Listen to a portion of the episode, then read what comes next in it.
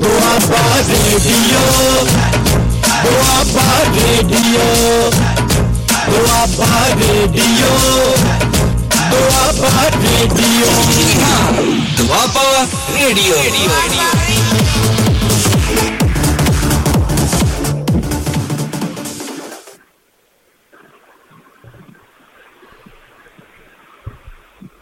ਸਤਿ ਸ੍ਰੀ ਅਕਾਲ ਆਦਾਬ ਨਮਸਕਾਰ ਦੋਸਤੋ।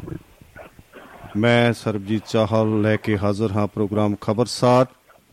ਰੋਜ਼ ਦੀ ਤਰ੍ਹਾਂ ਇਹ ਪ੍ਰੋਗਰਾਮ ਤੁਹਾਡੀ ਖਿਦਮਤ ਦੇ ਵਿੱਚ, ਤੁਹਾਡੀ ਸੇਵਾ ਦੇ ਵਿੱਚ, ਤੁਹਾਡੀ ਕਚਹਿਰੀ ਦੇ ਵਿੱਚ 7 ਤੋਂ ਲੈ ਕੇ 8 ਵਜੇ ਤੱਕ ਸ਼ਾਮ, ਭਾਰਤੀ ਸਮੇਂ ਮੁਤਾਬਕ ਤੁਹਾਡੇ ਤੱਕ ਇਹ ਪਹੁੰਚਦਾ ਜੀ। ਇਹ ਇਹ ਹਮੇਸ਼ਾ ਸ਼ੁੱਕ, ਵੀਰ ਅਹ ਸੋਮਵਾਰ ਤੋਂ ਲੈ ਕੇ ਸ਼ੁੱਕਰਵਾਰ ਤੱਕ ਇਹ ਲਾਈਵ ਪ੍ਰੋਗਰਾਮ ਤੁਹਾਡੇ ਤੱਕ ਪਹੁੰਚਦਾ। ਤੇ ਤੁਸੀਂ ਇਹਨੂੰ ਸੁਣਦੇ ਵੀ ਹੋ। ਤੇ ਇਹਦਾ ਰਿਪੀਟ ਜੇ ਕਿਸੇ ਕਾਰਨ ਕਰਕੇ ਅਸੀਂ ਅੱਜ ਇਸ ਨੂੰ ਲਾਈਵ ਜਾਂ ਇਹਦਾ ਸਿੱਧਾ ਪ੍ਰਸਾਰਣ ਨਹੀਂ ਸੁਣ ਸਕੇ ਤੇ ਉਹਨੂੰ ਅਸੀਂ ਸਵੇਰੇ ਜਿਹੜਾ ਹੈ ਕਿ ਉਹ 8 ਵਜੇ ਤੋਂ ਲੈ ਕੇ 9 ਵਜੇ ਤੱਕ ਅਗਲੇ ਦਿਨ ਅਸੀਂ ਫਿਰ ਅਹ, ਸੁਣ ਸਕਦੇ ਹਾਂ ਜੀ। ਤੇ ਜੇ ਕਿਤੇ ਰਿਪੀਟ ਵੀ ਅਹ, ਤੁਹਾਡੇ ਕੋਲੋਂ ਮਿਸ ਹੋ ਗਿਆ ਤੇ ਟੈਲੀਗ੍ਰਾਮ ਦੇ ਉੱਪਰ ਸਾਡੇ ਦੁਆਬਾ ਰੇਡੀਓ ਦੀ ਅਹ, ਜਿਹੜੀ ਦੁਆਬਾ ਰੇਡੀਓ ਦਾ ਟੈਲੀਗ੍ਰਾਮ ਦਾ ਜੋ ਅਕਾਊਂਟ ਆ ਅਹ, ਉਹਦੇ ਉੱਪਰ ਜਾ ਕੇ ਤੁਸੀਂ ਕਦੀ ਵੀ ਜਦੋਂ ਮਰਜ਼ੀ ਜਦੋਂ ਚਾਹੋ ਕਿਸੇ ਵੀ ਤਰੀਕ ਦਾ ਪ੍ਰੋਗਰਾਮ ਤੁਸੀਂ ਉਹ ਅਹ, ਸੁਣ ਸਕਦੇ ਹੋ। ਅ, ਸੋ ਇਸੇ ਤਰੀਕੇ ਨਾਲ ਅਸੀਂ ਤੁਹਾਡੇ ਅ, ਸੇਵਾ ਦੇ ਵਿੱਚ ਹਾਜ਼ਰ ਹੁੰਦੇ ਰਹਿੰਦੇ ਆ ਕਿ ਤੁਸੀਂ ਕਿਸੇ ਤਰ੍ਹਾਂ ਵੀ ਇਹ ਜਿਹੜਾ ਸਾਡਾ ਪ੍ਰੋਗਰਾਮ ਹੈ ਇਹ ਤੁਹਾਡੇ ਤੱਕ ਜ਼ਰੂਰ ਕਿਸੇ ਵੀ ਹਰ ਹੀਲੇ ਤੁਹਾਡੇ ਤੱਕ ਉਹ ਪਹੁੰਚੇ। ਅ, ਤਾਂ ਕਿ ਜੇ ਕਿਸੇ ਵੀ ਤਰ੍ਹਾਂ ਦੀਆਂ ਅਸੀਂ ਗੱਲਬਾਤਾਂ ਕਰਦੇ ਆ ਕੋਈ ਮੁੱਦਾ ਛੇੜਦੇ ਆ ਉਹ ਹਮੇਸ਼ਾ ਅ, ਲੋਕ ਕਲਿਆਣ ਦਾ ਹੀ ਮੁੱਦਾ ਹੋਏਗਾ। ਅ, ਲੋਕਾਂ ਨੂੰ ਕੋਈ ਇਨਫੋਰਮੇਟਿਵ ਹੀ ਹੋਏਗਾ ਸੂਚਨਾ ਹੀ ਇਹ ਦਾ ਕੀ ਪ੍ਰੋਗਰਾਮ ਹੁੰਦਾ ਸਾਡੀ ਕੋਸ਼ਿਸ਼ ਹੁੰਦੀ ਆ ਕਿ ਕੋਈ ਖਾਸ ਜਿਹੜੀ ਗੱਲਬਾਤ ਹੈਗੀ ਆ, ਉਹਨੂੰ ਅਸੀਂ ਖਾਸ ਅੰਦਾਜ਼ ਦੇ ਵਿੱਚ ਅ, ਉਹਦੀ ਚੀਰ ਫਾਰ ਕੱਢ ਕੇ ਪੁੰਛਣ ਕਰਕੇ ਤੁਹਾਡੇ ਤੱਕ ਅਸੀਂ ਅ, ਭੇਜੀਏ। ਅ, ਸੋ ਇਸੇ ਤਰੀਕੇ ਨਾਲ ਅ, ਪ੍ਰੋਗਰਾਮ ਜਿਹੜਾ ਹੈ ਉਹ ਸ਼ੁਰੂ ਅ, ਅਸੀਂ ਤੁਹਾਡੇ ਦਸਤਕ ਦੇ ਚੁੱਕੇ ਹਾਂ ਤੁਹਾਡੀ ਕਚਹਿਰੀ ਦੇ ਵਿੱਚ। ਅ, ਪ੍ਰੋਗਰਾਮ ਦੇ ਵਿੱਚ ਤੁਸੀਂ ਸਿੱਧਾ ਸੰਪਰਕ ਵੀ ਕਰ ਸਕਦੇ ਹੋ ਪ੍ਰੋਗਰਾਮ ਚੱਲਦੇ ਆ 7 ਤੋਂ 8 ਦੇ ਦਰਮਿਆਨ। ਤੁਸੀਂ ਕਦੀ ਵੀ ਕਿਸੇ ਮੁੱਦੇ ਤੇ ਗੱਲ ਕਰਨੀ ਚਾਹੋ ਅ, ਸਾਡੇ ਨਾਲ ਤੁਸੀਂ ਸੰਪਰਕ ਅ, ਕਰ ਸਕਦੇ ਹੋ। ਸੰਪਰਕ ਕਰਨ ਵਾਸਤੇ ਜਿਹੜਾ ਉਹ ਨੰਬਰ ਹੈ ਉਹ ਹੈ ਜੀ 99 140 32 855 99 140 32 855 ਇਹਦੇ ਉੱਪਰ ਤੁਸੀਂ ਮੈਸੇਜ ਵੀ ਭੇਜ ਸਕਦੇ ਹੋ ਅ, ਇਹਦੇ ਉੱਪਰ ਤੁਸੀਂ ਅ, ਫੋਨ ਤੇ ਸਿੱਧੀ ਗੱਲ ਵੀ ਕਰ ਸਕਦੇ ਹੋ। ਸੋ ਅ, ਪ੍ਰੋਗਰਾਮ ਨੂੰ ਖਬਰਸਾਰ ਨੂੰ ਮੈਂ ਸਿੱਧਾ ਸ਼ੁਰੂ ਕਰਨ ਲਈ ਜਾ ਰਿਹਾ ਜੀ। ਅ, ਅੱਜ ਇਸ ਪ੍ਰੋਗਰਾਮ ਦੇ ਦੌਰਾਨ ਜਿਹੜੇ ਉਹ ਨਾਲ ਮੇਰੇ ਸ਼ਾਮਲ ਰਹਿਣਗੇ ਪ੍ਰੋਗਰਾਮ ਖਬਰਸਾਰ ਦੇ ਵਿੱਚ। ਅ, ਉਹ ਰਹਿਣਗੇ ਜੀ ਵੈਸ਼ਨੂ ਅ, ਸ਼ਰਮਾ ਜੀ।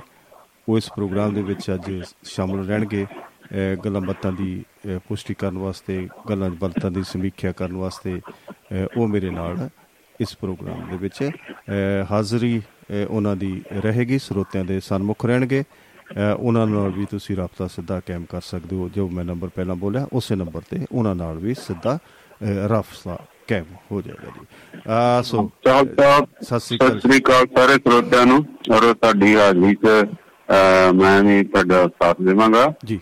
ਤੇ ਜਿਹੜਾ ਨਵੀਆਂ ਖਬਰਾਂ ਦੇ ਨਾਲ ਜਾਣਕਾਰੀ ਜਿਹੜੀ ਆ ਸਾਂਝੀ ਕੀਤੀ ਜਾਊਗੀ। ਜੀ ਜੀ ਜੀ। ਤੇ ਸਾਰੇ ਸਰੋਤਿਆਂ ਦਾ ਧੰਨਵਾਦ ਜਿਹੜੇ ਆਪਣੇ ਬੜੇ ਪਿਆਰ ਨਾਲ ਸੁਣਦੇ ਆ। ਔਰ ਦੁਆਬਾ ਰੇਡੀਓ ਦੀ ਸ਼ਰਨ 'ਚ ਰਹਿੰਦੇ ਆ। ਔਰ ਇਹ ਪ੍ਰੋਗਰਾਮ ਜਿਹੜਾ ਸਵੇਰ ਨੂੰ ਵੀ ਰਿਪੀਟ ਸੁਣਿਆ ਜਾ ਸਕਦਾ ਹੈ। ਅਹ, ਕਿਉਂਕਿ ਕੰਮਾਂ ਦੇ ਵਿੱਚ ਜੇ ਬਿਜ਼ੀ ਹੋਈਏ ਤਾਂ ਅਸੀਂ ਅਗਲੇ ਦਿਨ ਵੀ ਜੇ ਸ਼ੌਂਕ ਹੋਏ ਤਾਂ ਅਸੀਂ ਸੁਣ ਸਕਦੇ ਹਾਂ। ਇਹ ਸਹੂਲਤ ਹੈ ਤੇ ਸ਼ੁਕਰੀਆ ਜੀ। ਅ, ਮਿਹਰਬਾਨੀ ਜੀ ਮੈਂ ਅੱਜ ਦੀਆਂ ਸੀ ਖਬਰਾਂ ਦੀ ਪਹੁੰਚਾਣ ਜਿਹੜੀ ਆ ਉਸ ਅ, ਸ਼ੁਰੂ ਕਰਦੇ ਆ ਜੀ। ਅ, ਪਹਿਲੀ ਖਬਰ ਵੱਲ ਜਿਹੜਾ ਉਹ ਰੁਖ ਜੇ ਕਰੀਏ ਤੇ ਉਹ ਇਹ ਹੈ ਕਿ ਅ, ਸੁਪਰੀਮ ਕੋਰਟ ਦੇ ਵਿੱਚ ਇੱਕ ਪਟੀਸ਼ਨ ਪਾਈ ਹੋਈ ਸੀ। 242 ਤਕਰੀਬਨ ਇਹ ਜਿਹੜੀਆਂ ਐਪਲੀਕੇਸ਼ਨ ਸੀ ਜਾਂ ਪਟੀਸ਼ਨਾਂ ਕਹਿ ਲਓ ਸੁਪਰੀਮ ਕੋਰਟ ਦੇ ਵਿੱਚ ਈਡੀ ਦੇ ਖਿਲਾਫ ਕਿ ਈਡੀ ਜਿਹੜੀ ਹੈਗੀ ਆ ਉਹ ਆਪਣਾ ਅਹ, ਰਵੱਈਆ ਜਿਹੜਾ ਉਹਦਾ ਥੋੜਾ ਜਿਹਾ ਸਖਤ ਹੈ ਤੇ ਉਹਦੀਆਂ ਕੁਝ ਜਿਹੜੀਆਂ ਹਦੂਦ ਨੇ ਕੁਝ ਪਾਵਰਾਂ ਨੇ ਕੁਝ ਤਾਕਤਾਂ ਨੇ ਉਹ ਘਟਾਉਣੀਆਂ ਚਾਹੀਦੀਆਂ ਨੇ।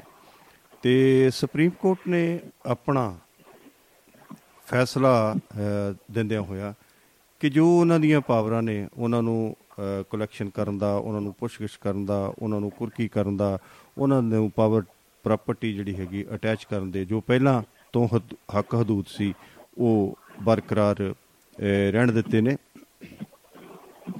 ਕਿਉਂਕਿ ਜੇ ਉਹਦੀਆਂ ਪਾਵਰਾਂ ਵਿੱਚ ਅਹ, ਉਹਨਾਂ ਦਾ ਇਹ ਹੈ ਵੇਰਵਾ ਕਿ ਜੇ ਪਾਵਰਾਂ ਵਿੱਚ ਕਮੀ ਕੀਤੀ ਜਾਂਦੀ ਤੇ ਉਹਦੀ ਤਾਕਤ ਅਹ, ਨੂੰ ਕਈ ਲੋਕ ਕਿਸੇ ਨਾ ਕਿਸੇ ਤਰੀਕੇ ਨਾਲ ਚੈਲੰਜ ਅਹ, ਕਰਦੇ ਤੇ ਜਿਹੜੀਆਂ ਇਨਕੁਆਰੀਆਂ ਨੇ ਜਿਹੜੇ ਕਿ ਮਨੀ ਲਾਂਡਰਿੰਗ ਹੈ ਅਹ, ਜਾਂ ਐਵੇਂ ਕਹਿ ਲਈਏ ਕਿ ਹਵਾਲੇ ਦੀਆਂ ਰਕਮਾਂ ਨੇ ਅਹ, ਜਾਂ ਕਿ ਆਪਣੀ ਆਮਦਨ ਤੋਂ ਕਿਤੇ ਜ਼ਿਆਦਾ ਜਿਹੜੀ ਹੈ ਲੋਕਾਂ ਨੇ ਜਿਹੜੀ ਆਮਦਨ ਤੋਂ ਜ਼ਿਆਦਾ ਜੋ ਜਾਇਦਾਦਾਂ ਬਣਾ ਕੇ ਰੱਖੀਆਂ ਨੇ ਉਹਨਾਂ ਨੂੰ ਦੀ ਪੁੱਛਗਿੱਛ ਜਿਹੜੀ ਆ ਉਹ ਬਿਲਕੁਲ ਅ, ਨਹੀਂ ਹੋ ਸਕੇਗੀ। ਉਹ ਕਿਸੇ ਤਰੀਕੇ ਨਾਲ ਵੀ ਅ, ਲੋਕ ਡਰਨਗੇ ਨਹੀਂ। ਉਹ ਆਪਣੀਆਂ ਬੇਤੜਕ ਇਸੇ ਤਰੀਕੇ ਨਾਲ ਜਾਇਜ਼ ਨਜਾਇਜ਼ ਦੀਆਂ ਜਾਇਦਾਦਾਂ ਨੂੰ ਉਹ ਅ, ਬਣਾਈ ਜਾਣਗੀਆਂ ਅ, ਸੋ ਅ, ਭਾਜੀ ਅ, ਸ਼ਰਮਾ ਜੀ ਅ, ਸੁਪਰੀਮ ਕੋਰਟ ਦਾ ਜਿਹੜਾ ਇਹ ਫੈਸਲਾ ਆ ਇਹ ਕਿ ਜਿਹੜੀਆਂ ਈਡੀ ਨੂੰ ਦੀਆਂ ਪਾਵਰਾਂ ਈਡੀ ਦੀਆਂ ਤਾਕਤਾਂ ਜਿਹੜੀਆਂ ਨੇ ਉਹਨਾਂ ਨੂੰ ਬਰਕਰਾਰ ਰੱਖਣਾ ਇਹ ਕਿਹੋ ਜਿਹਾ ਕਦਮ ਲੱਗਦਾ ਤੁਹਾਨੂੰ? ਹਾਂ, ਪਿਆਲ ਸਾਹਿਬ ਇਹ ਕਾਨੂੰਨ ਜਿਹੜਾ ਸੀਗਾ ਇਹਦਾ ਅਸੀਂ ਨਾ ਮਤਲਬ ਸਾਰੇ ਕਿਸੇ ਵੀ ਕਾਨੂੰਨ ਦਾ ਨਜਾਇਜ਼ ਫਾਇਦਾ ਲੈਂਦੇ ਆ ਇਵਨ ਦਨ ਜਦੋਂ ਦੋ ਮਾਰਗੀ ਛੇ ਮਾਰਗੀ ਸੜਕਾਂ ਵੀ ਬਣਦੀਆਂ ਤਾਂ ਅਸੀਂ ਆਪਣੀਆਂ ਸਾਰੀਆਂ ਨੂੰ ਰੋਕਣ ਲਈ ਰਿਟਾਂ ਪਟੀਸ਼ਨਾਂ ਕਰ ਦਿੰਦੇ ਆ। High court. ਜੀ। ਤੇ ਉਹ ਜਦ ਤੱਕ ਫੈਸਲੇ ਲਟਕਦੇ ਰਹਿੰਦੇ ਅਸੀਂ ਲਾਭ ਲੈਂਦੇ ਰਹਿੰਦੇ ਆ ਜੀ। ਜੇ ਕੋਈ ਧਰਤੀ ਜਿਹੜੀ ਹੋਈ ਹੁੰਦੀ ਆ ਉਹਦੇ ਵਿਰੁੱਧ ਕੋਈ ਪਟੀਸ਼ਨ ਕਰ ਦਿੰਦਾ ਤੇ ਉਹ ਵੀ ਰੋਕ ਕੇ ਉਹਨਾਂ ਚਿਰ ਸਰਕਾਰਾਂ ਵੀ ਮੌਤ 'ਚ ਰਹਿੰਦੀਆਂ ਕਿ ਪੈਸੇ ਨਹੀਂ ਦੇਣੇ ਪੈਂਦੇ। ਔਰ ਇੱਕ ਬਹਾਨਾ ਨਿਆਂ ਦਾ ਬਣ ਜਾਂਦਾ ਹੈ ਜੀ ਇਹ ਫੈਸਲੇ ਨੂੰ ਕਾਂਗਰਸ ਨੇ ਵੀ ਕਿਹਾ ਕਿ ਇਹ ਧੱਕੇ ਵਾਲਾ ਫੈਸਲਾ ਆ ਗਲਤ ਫੈਸਲਾ ਆ ਜੀ ਇਹ ਫੈਸਲਾ ਜਿਹੜਾ ਸੁਪਰੀਮ ਕੋਰਟ ਨੇ। ਮਤਲਬ ਦਿੱਤਾ ਉਹਨੂੰ ਕਿ ਈਡੀ ਦੀਆਂ ਪਾਵਰਾਂ ਜਿਹੜੀਆਂ ਉਹ ਨਹੀਂ ਕੱਟਣਗੀਆਂ ਤਾਂ ਨਾ। ਹੀ ਤੁਸੀਂ ਫालतू ਵਿਰੋਧ ਉਹਦੇ ਕਿੰਤੂ ਪਰੰਤੂ ਕਰੋਗੇ। ਕਿਉਂਕਿ ਜੋ ਉਹਦੇ ਕੰਮ 'ਚ ਦਖਲਅੰਦਾਜ਼ੀ ਦੇਣਾ ਦੇਸ਼ ਦੇ ਜਿਹੜੇ ਆ ਸੰਵਿਧਾਨ ਹੈ ਜਾਂ ਪੀਐਮ ਦੀਆਂ ਜੋ ਨੀਤੀਆਂ ਉਹਨਾਂ ਦੇ ਵਿੱਚ ਦਖਲ ਦੇਣ ਦੇ ਬਰਾਬਰ ਹੋਊਗਾ ਸਾਡਾ। ਤੇ ਇਸ ਕਰਕੇ ਉਹਨਾਂ ਨੇ ਇਹ ਸਾਰੀਆਂ ਜਿਹੜੀਆਂ ਰਿਟ ਪਟੀਸ਼ਨਾਂ ਇਹਨਾਂ ਨੂੰ ਇੱਕ ਪਾਸੇ ਕਰ ਦਿੱਤਾ ਹੈ। ਤੇ ਬਿਲਕੁਲ ਜਿਹੜਾ ਆ ਜਿੱਥੇ ਕਾਰਵਾਈ ਆ ਦੋਸ਼ੀ ਨੂੰ ਲੱਭਣ ਲਈ। ਉਹ ਹੋਊਗੀ। ਉਹ ਕਿਸੇ ਚਲਾਕੀ ਦਾ ਕਿਸੇ ਜਿਹੜਾ ਹੈ ਵਕਾਲਤ ਦਾ ਕਿਸੇ ਕਾਨੂੰਨ ਦਾ ਨਜਾਇਜ਼ ਫਾਇਦਾ ਨਾ ਉਠਾ ਸਕੇ ਤਾਂ ਇਹ ਮੇਰਾ ਖਿਆਲ ਜ਼ਰੂਰੀ ਵੀ ਸੀ ਨਹੀਂ ਤਾਂ ਕਿੰਨਾ ਕਿੰਨਾ ਸਟੇਟ ਕੇਸ ਜਿਹੜੇ ਲਟਕਦੇ ਰਹਿੰਦੇ ਆ ਔਰ ਭੂਸੇ ਦੇ ਵਿੱਚ ਉਹ ਈਡੀ ਵੀ ਪਈ ਰਹਿੰਦੀ ਆ ਤੇ ਸਰਕਾਰ ਵੀ ਪਈ ਰਹਿੰਦੀ ਆ ਤੇ ਜਿਹੜਾ ਮੁਜਰਮ ਹੈ ਉਹਨੂੰ ਮੌਜ ਲੱਗ ਜਾਂਦੀ ਆ। ਜੀ। ਜੀ ਤੁਸੀਂ ਜਿਹੜੀ ਇੱਕ ਗੱਲ ਕੀਤੀ ਕਿ ਇਹਨੂੰ ਜਿਹੜੀ ਸਰਕਾਰ ਨੇ ਜਾਂ ਮਤਲਬ ਹੈ ਕਿ ਸੁਪਰੀਮ ਕੋਰਟ ਨੇ ਇਹਨੂੰ ਬਿਲਕੁਲ ਇੱਕ ਅੱਤਵਾਦ ਦੇ ਬਰਾਬਰ ਦਾ ਇੱਕ ਜੁਰਮ ਮੰਨਿਆ ਹੈ। ਕਿਉਂਕਿ ਜਿਹੜੀ ਇਸ ਤਰ੍ਹਾਂ ਦੀ ਮਨੀ ਲਾਂਡਰਿੰਗ ਹੁੰਦੀ ਹੈ ਇਸ ਤਰ੍ਹਾਂ ਦੀ ਨਜਾਇਜ਼ ਜਿਹੜੀ ਜਿਹੜਾ ਪੈਸਾ ਉਹ ਪੈਦਾ ਹੁੰਦਾ ਤੇ ਉਹਦੇ ਨਾਲ ਨਜਾਇਜ਼ ਕੰਮ ਹੀ ਹੋਣਗੇ। ਇਹਦੇ ਵਾਸਤੇ ਜਿਹੜੀਆਂ ਹੈਗੀਆਂ ਨੇ ਕਿ ਬਾਹਰੀ ਸਾਡੇ ਦੇਸ਼ ਵਿੱਚ ਜਾਂ ਹੋਰ ਕਿਸੇ ਤਰੀਕੇ ਨਾਲ ਰਾਜਨੀਤਿਕ ਖਲਲ ਪਾਉਣ ਵਾਸਤੇ ਜਾਂ ਆਰਥਿਕ ਖਲਲ ਪਾਉਣ ਵਾਸਤੇ ਜਿਹੜੀਆਂ ਇਹ ਜਿਹੜਾ ਪੈਸਾ ਹੈ ਉਹਨੂੰ ਉਸ ਪਾਸੇ ਨੂੰ ਵਰਤਿਆ ਜਾਣਾ ਚਾਹੁੰਦਾ ਚਾਹੀਦਾ ਹੁੰਦਾ ਹੈ। ਇਸ ਕਰਕੇ ਜਦੋਂ ਬਾਹਰੋਂ ਪੈਸਾ ਵੀ ਕੋਈ ਆ ਜਾਂਦਾ ਜਾਂ ਕੋਈ ਹੋਰ ਕੋਈ ਸੰਸਥਾਵਾਂ ਇੱਕ ਦੂਜੇ ਨੂੰ ਪੈਸਾ ਜਿਹੜਾ ਉਹ ਦੇ ਦਿੰਦੀਆਂ ਨੇ। ਉਹਦੇ ਨਾਲ ਮਾਫੀਏ ਅ, ਜਿਹੜੇ ਹੈਗੇ ਆ ਉਹ ਵੱਧਦੇ ਨੇ ਤੇ ਉਹਦੇ ਨਾਲ ਜਿਹੜਾ ਕਰੰਸੀ ਦਾ ਫਲਾਅ ਜਿਹੜਾ ਹੈਗਾ ਦੇਸ਼ ਦੇ ਵਿੱਚ ਅ, ਉਹ ਵੀ ਵੱਧ ਜਾਂਦਾ। ਅ, ਜਿਹੜੀਆਂ ਕਿ ਦੇਸ਼ ਵਿਰੋਧੀ ਅ, ਜੋ ਗਤੀਵਿਧੀਆਂ ਨੇ ਉਹਨਾਂ ਵਿੱਚ ਵੀ ਅ, ਵਾਧਾ ਹੁੰਦਾ ਹੈ। ਸੋ ਅ, ਉਹਨਾਂ ਨੇ ਇਹ ਬਹੁਤ ਵਧੀਆ ਇੱਕ ਜਿਹੜਾ ਅ, ਫੈਸਲਾ ਹੈ।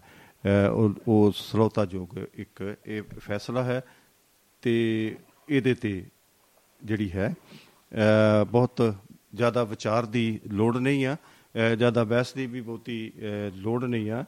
ਤੇ ਅ, ਬਾਕੀ ਅ, ਭਗਵੰਤ ਮਾਨ ਜੀ ਅ, ਕੇਜਰੀਵਾਲ ਸਾਹਿਬ ਨਾਲ ਕੁਝ ਉਹਨਾਂ ਨੇ ਮੀਟਿੰਗ ਕੀਤੀ ਆ ਕਿ ਜਿਹੜੇ ਪੰਜਾਬ ਦੇ ਜਿਹੜੇ ਪੱਖ ਦੇ ਮਸਲੇ ਨੇ ਉਹਨਾਂ ਦੇ ਨਾਲ ਕੁਝ ਵਿਚਾਰ ਵਟਾਂਦਰਾ ਅਹ, ਕਰਨ ਵਾਸਤੇ ਉਹ ਕੇਜਰੀਵਾਲ ਸਾਹਿਬ ਨਾਲ ਮੀਟਿੰਗ ਕੀਤੀ ਆ। ਤੇ ਉਸ ਤੋਂ ਬਾਅਦ ਉਹ ਅੱਜ ਲਾਈਵ ਵੀ ਹੋਏ ਆ ਉਸ ਸੰਬੰਧ ਦੇ ਵਿੱਚ। ਅਸੋ ਉਹਨਾਂ ਨੇ ਅਹ, ਕਾਫੀ ਕੁਝ ਗੱਲਬਾਤ ਜਿਹੜੀ ਹੈਗੀ ਆ ਕਾਫੀ ਕੁਝ ਮੁੱਦਿਆਂ ਦੇ ਉੱਪਰ ਡਿਸਕਸ਼ਨ ਉਹਨਾਂ ਨੇ ਅਹ, ਕੀਤੀ ਹੈ। ਅਹ, ਸੋ ਤੁਹਾਡੇ ਅਹ, ਧਿਆਨ ਵਿੱਚ ਹੋਵੇਗਾ ਕਿ ਜਿਹੜੇ ਪੰਜਾਬ ਦੀਆਂ ਕੁਝ ਅਹ, ਸਮੱਸਿਆਵਾਂ ਨੇ ਜਾਂ ਪੰਜਾਬ ਦੇ ਨਾਲ ਸੰਬੰਧਿਤ ਕੁਝ ਮਸਲੇ ਨੇ ਇਹ ਉਹਨਾਂ ਬਾਰੇ ਉਹਨਾਂ ਨੇ ਮੀਟਿੰਗ ਕੀਤੀ ਹੈ।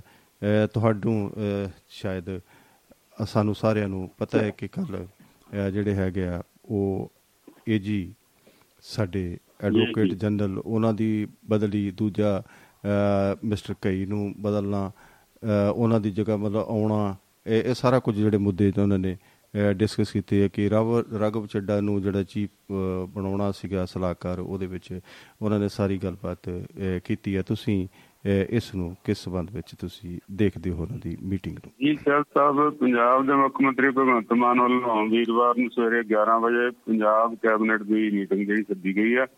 ਤੇ ਕੈਬਨਿਟ ਮੀਟਿੰਗ ਦੌਰਾਨ ਕਈ ਮੁੱਦਿਆਂ ਤੇ ਚਰਚਾ ਕੀਤੀ ਜਾਵੇਗੀ।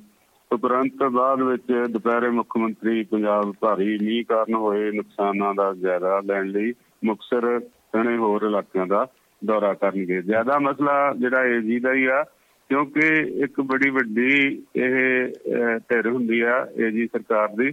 ਉਹਦਾ ਉੱਥੋਂ ਅਸਤੀਫਾ ਦੇ ਜਾਣਾ ਜਾਂ ਅਸਤੀਫਾ ਮਨਜ਼ੂਰ ਕਰਨ ਤੋਂ ਬਾਅਦ ਅਗਲਾ ਪ੍ਰਬੰਧ ਕਰਨਾ ਹਮੇਸ਼ਾ ਜਿੰਨਾ ਕੀ ਕਹਿੰਦੇ ਹੁੰਦੇ ਆਪਣੇ ਤੋਂ ਸਿਆਣੇ ਗੁਰੂ ਕੋ ਪ੍ਰਿੰਸੀਪਲ ਕੋ ਜਿਹੜਾ ਜਾਂਦਾ ਬੰਦਾ ਤਾਂ ਇਹ ਉਹਨਾਂ ਨੇ ਜਿਹੜੀ ਆ ਕੇਜਰੀਵਾਲ ਨਾਲ ਜਿਹੜੀ ਵਿਚਾਰ ਵਟਾਂਦਰਾ ਕਰਨਾ। ਕਿਉਂਕਿ ਇਹ ਕੰਮ ਹੁੰਦਾ ਬੜਾ ਤਕੜਾ ਜਿਹੜਾ ਇਹ ਜੀ ਆ। ਸਾਡੀ ਇਹਨਾਂ ਦੀ ਸਰਕਾਰ ਜਿਹੜੀ ਵੀ ਮੌਜੂਦਾ ਸਰਕਾਰ ਹੁੰਦੀ ਆ ਤੇ ਉਹਦੇ ਲਈ ਉਹ ਉਹਨਾਂ ਦੇ ਕੋਲ ਗਏ ਆ। ਤੇ ਆਪਣਾ ਉਮੀਦ ਆ ਠੀਕ ਅਗਲੀ ਚੋਣ ਹੋਏਗੀ ਕਿਉਂਕਿ ਪੱਖਪਾਤੀ ਚੋਣ ਜੇ ਨਹੀਂ ਕੀਤੀ ਜਾਂਦੀ ਆਪਣਾ ਜਿਹੜਾ ਖਾਸ ਇਤਬਾਰ ਵਾਲਾ ਬੰਦਾ ਯਕੀਨ ਵਾਲਾ ਜਾਂ ਪੱਕਾ ਗੁੱਟ ਦਾ ਸਾਥੀ ਆ ਜਾਂ ਸਾਨੂੰ ਪ੍ਰੇਜ ਕਰਨ ਵਾਲਾ ਆ ਸਾਡੀਆਂ ਸੇਵਾਵਾਂ ਦੀ ਤੇ ਉਹੀ ਉਹ ਜਿਹੜਾ ਲਾਇਆ ਜਾਂਦਾ ਆ ਤਾਂ ਉਮੀਦ ਆ ਵੀ ਹੌਲੀ ਹੌਲੀ ਹੋ ਜਾਏਗੀ ਪਰ ਇੱਕਦਮ ਉਹਨਾਂ ਦਾ ਚਲੇ ਜਾਣਾ ਵੀ ਕਾਫੀ ਇਹਨਾਂ ਨੂੰ ਸਰਕਾਰ ਆਪ ਸਰਕਾਰ ਨੂੰ ਝਟਕਾ ਆ ਜੀ। ਤੇ ਇਹ ਗੱਲ ਇੰਨੀ ਜਲਦੀ ਹੋਣੀ ਨਹੀਂ ਚਾਹੀਦੀ ਸੀ ਚਲੋ। ਉਹਨਾਂ ਨੇ ਜੋ ਵੈਸੇ ਤਾਂ ਆਪਣੇ ਨਿੱਜੀ ਕਾਰਨ ਦੱਸੇ ਨੇ ਪਰ ਜੋ ਗੱਲਾਂ ਉੱਭਰ ਕੇ ਆ ਰਹੀਆਂ ਨੇ ਕੁਝ ਉਹਨਾਂ ਨੂੰ ਗਿਲੇ ਸ਼ਿਕਵੇ ਸਨ ਸਰਕਾਰ ਦੇ ਨਾਲ ਜਿਸ ਕਰਕੇ ਉਹ ਕਹਿੰਦੇ ਕਿ ਬਹੁਤੀ ਮੇਰੀ ਪੁੱਛਗਿੱਛ ਨਹੀਂ ਹੁੰਦੀ ਰਹੀ ਜਿਸ ਕਰਕੇ ਮੈਂ ਅਸਤੀਫਾ ਜਿਹੜਾ ਦਿੱਤਾ ਸੋ ਆਉਣ ਵਾਲੇ ਜਿਹੜੇ ਅ, ਜਿਹੜੇ ਐਡਵੋਕੇਟ ਜਨਰਲ ਨੇ ਉਹ ਵੀ ਆਪਣੀ ਇਸ ਲਾਈਨ ਦੇ ਵਿੱਚ ਉਹਨਾਂ ਨੂੰ ਬਹੁਤ ਮਹਾਰਤ ਆ ਬਹੁਤ ਹੀ ਉੱਗੇ ਅ, ਵਕੀਲ ਨੇ। ਅ, ਸੋ ਅ, ਚੰਗੀ ਗੱਲ ਹੈ ਜੀ ਇੱਕ ਚਲਾ ਜਾਂਦਾ ਤੇ ਉਸ ਤੋਂ ਬਾਅਦ ਕੋਈ ਸਾਨੂੰ ਕੋਈ ਜੇ ਚੰਗਾ ਨੇਤਾ ਮਿਲ ਜਾਵੇ ਕੋਈ ਚੰਗਾ ਰਹਿਬਰ ਮਿਲ ਜਾਵੇ ਚੰਗਾ ਸਲਾਹਕਾਰ ਮਿਲ ਜਾਵੇ ਤੇ ਚਲੋ ਉਹਦੇ ਵਿੱਚ ਕੋਈ ਅ, ਗੁਨਾਹ ਨਹੀਂ ਆ। ਅ, ਸੋ ਜਿਵੇਂ ਤੁਸੀਂ ਗੱਲ ਕੀਤੀ ਕਿ ਭਗਵੰਤ ਮਾਨ ਜੀ ਜਿਹੜੇ ਹੜ ਮਾਰੇ ਅ, ਇਲਾਕੇ ਨੇ ਜਾਂ ਜਿੱਥੇ ਕਿ ਨਰਮੇ ਦਾ ਨੁਕਸਾਨ ਹੋ ਗਿਆ ਮਾਲਵੇ ਦੇ ਵਿੱਚ ਬਹੁਤ ਸਾਰੀ ਉੱਥੇ ਗੱਲਬਾਤ ਹੋਈ ਆ। ਆ ਹੁਣੇ ਹੁਣੇ ਬਸ ਉਹ ਆਪਣੇ ਪ੍ਰੈਸ ਕਾਨਫਰੰਸ ਉਹਨਾਂ ਨੇ ਕੀਤੀ ਆ। ਤੇ ਉਹਦੇ ਵਿੱਚ ਇਸ ਤੋਂ ਜਿਹੜੀ ਤੁਸੀਂ ਗੱਲ ਛੇੜੀ ਆ ਇਸ ਤੋਂ ਇਲਾਵਾ ਉਹਨਾਂ ਨੇ ਬਹੁਤ ਹੀ ਅਹਿਮ ਜਿਹੜੀਆਂ ਇੱਕ ਦੋ ਗੱਲਾਂ ਕੀਤੀਆਂ ਨੇ। ਤੇ ਉਹਨਾਂ ਦਾ ਜੇ ਤੁਹਾਡੀ ਇਜਾਜ਼ਤ ਹੋਵੇ ਤੇ ਮੈਂ ਜ਼ਿਕਰ ਜੀ ਜੀ। ਹਾਂ ਉਹਨਾਂ ਨੇ ਹੁਣੇ ਪ੍ਰੈਸ ਕਾਨਫਰੰਸ ਦੇ ਵਿੱਚ ਇੱਕ ਗੱਲ ਅ, ਕਹੀ ਆ ਕਿ ਹਮੇਸ਼ਾ ਜਦੋਂ ਅ, ਹੁਣ ਝੋਨੇ ਦੀ ਜਦੋਂ ਖਰੀਦ ਹੁੰਦੀ ਆ ਝੋਨੇ ਦੀ ਉਸ ਤੋਂ ਬਾਅਦ ਇਹਦੀ ਅ, ਛੜਾਈ ਹੁੰਦੀ ਆ ਇਹ ਝੋਨਾ ਜਿਹੜਾ ਉਹ ਅ, ਸੈਲਰਾਂ ਤੱਕ ਜਾਂਦਾ ਹੈ।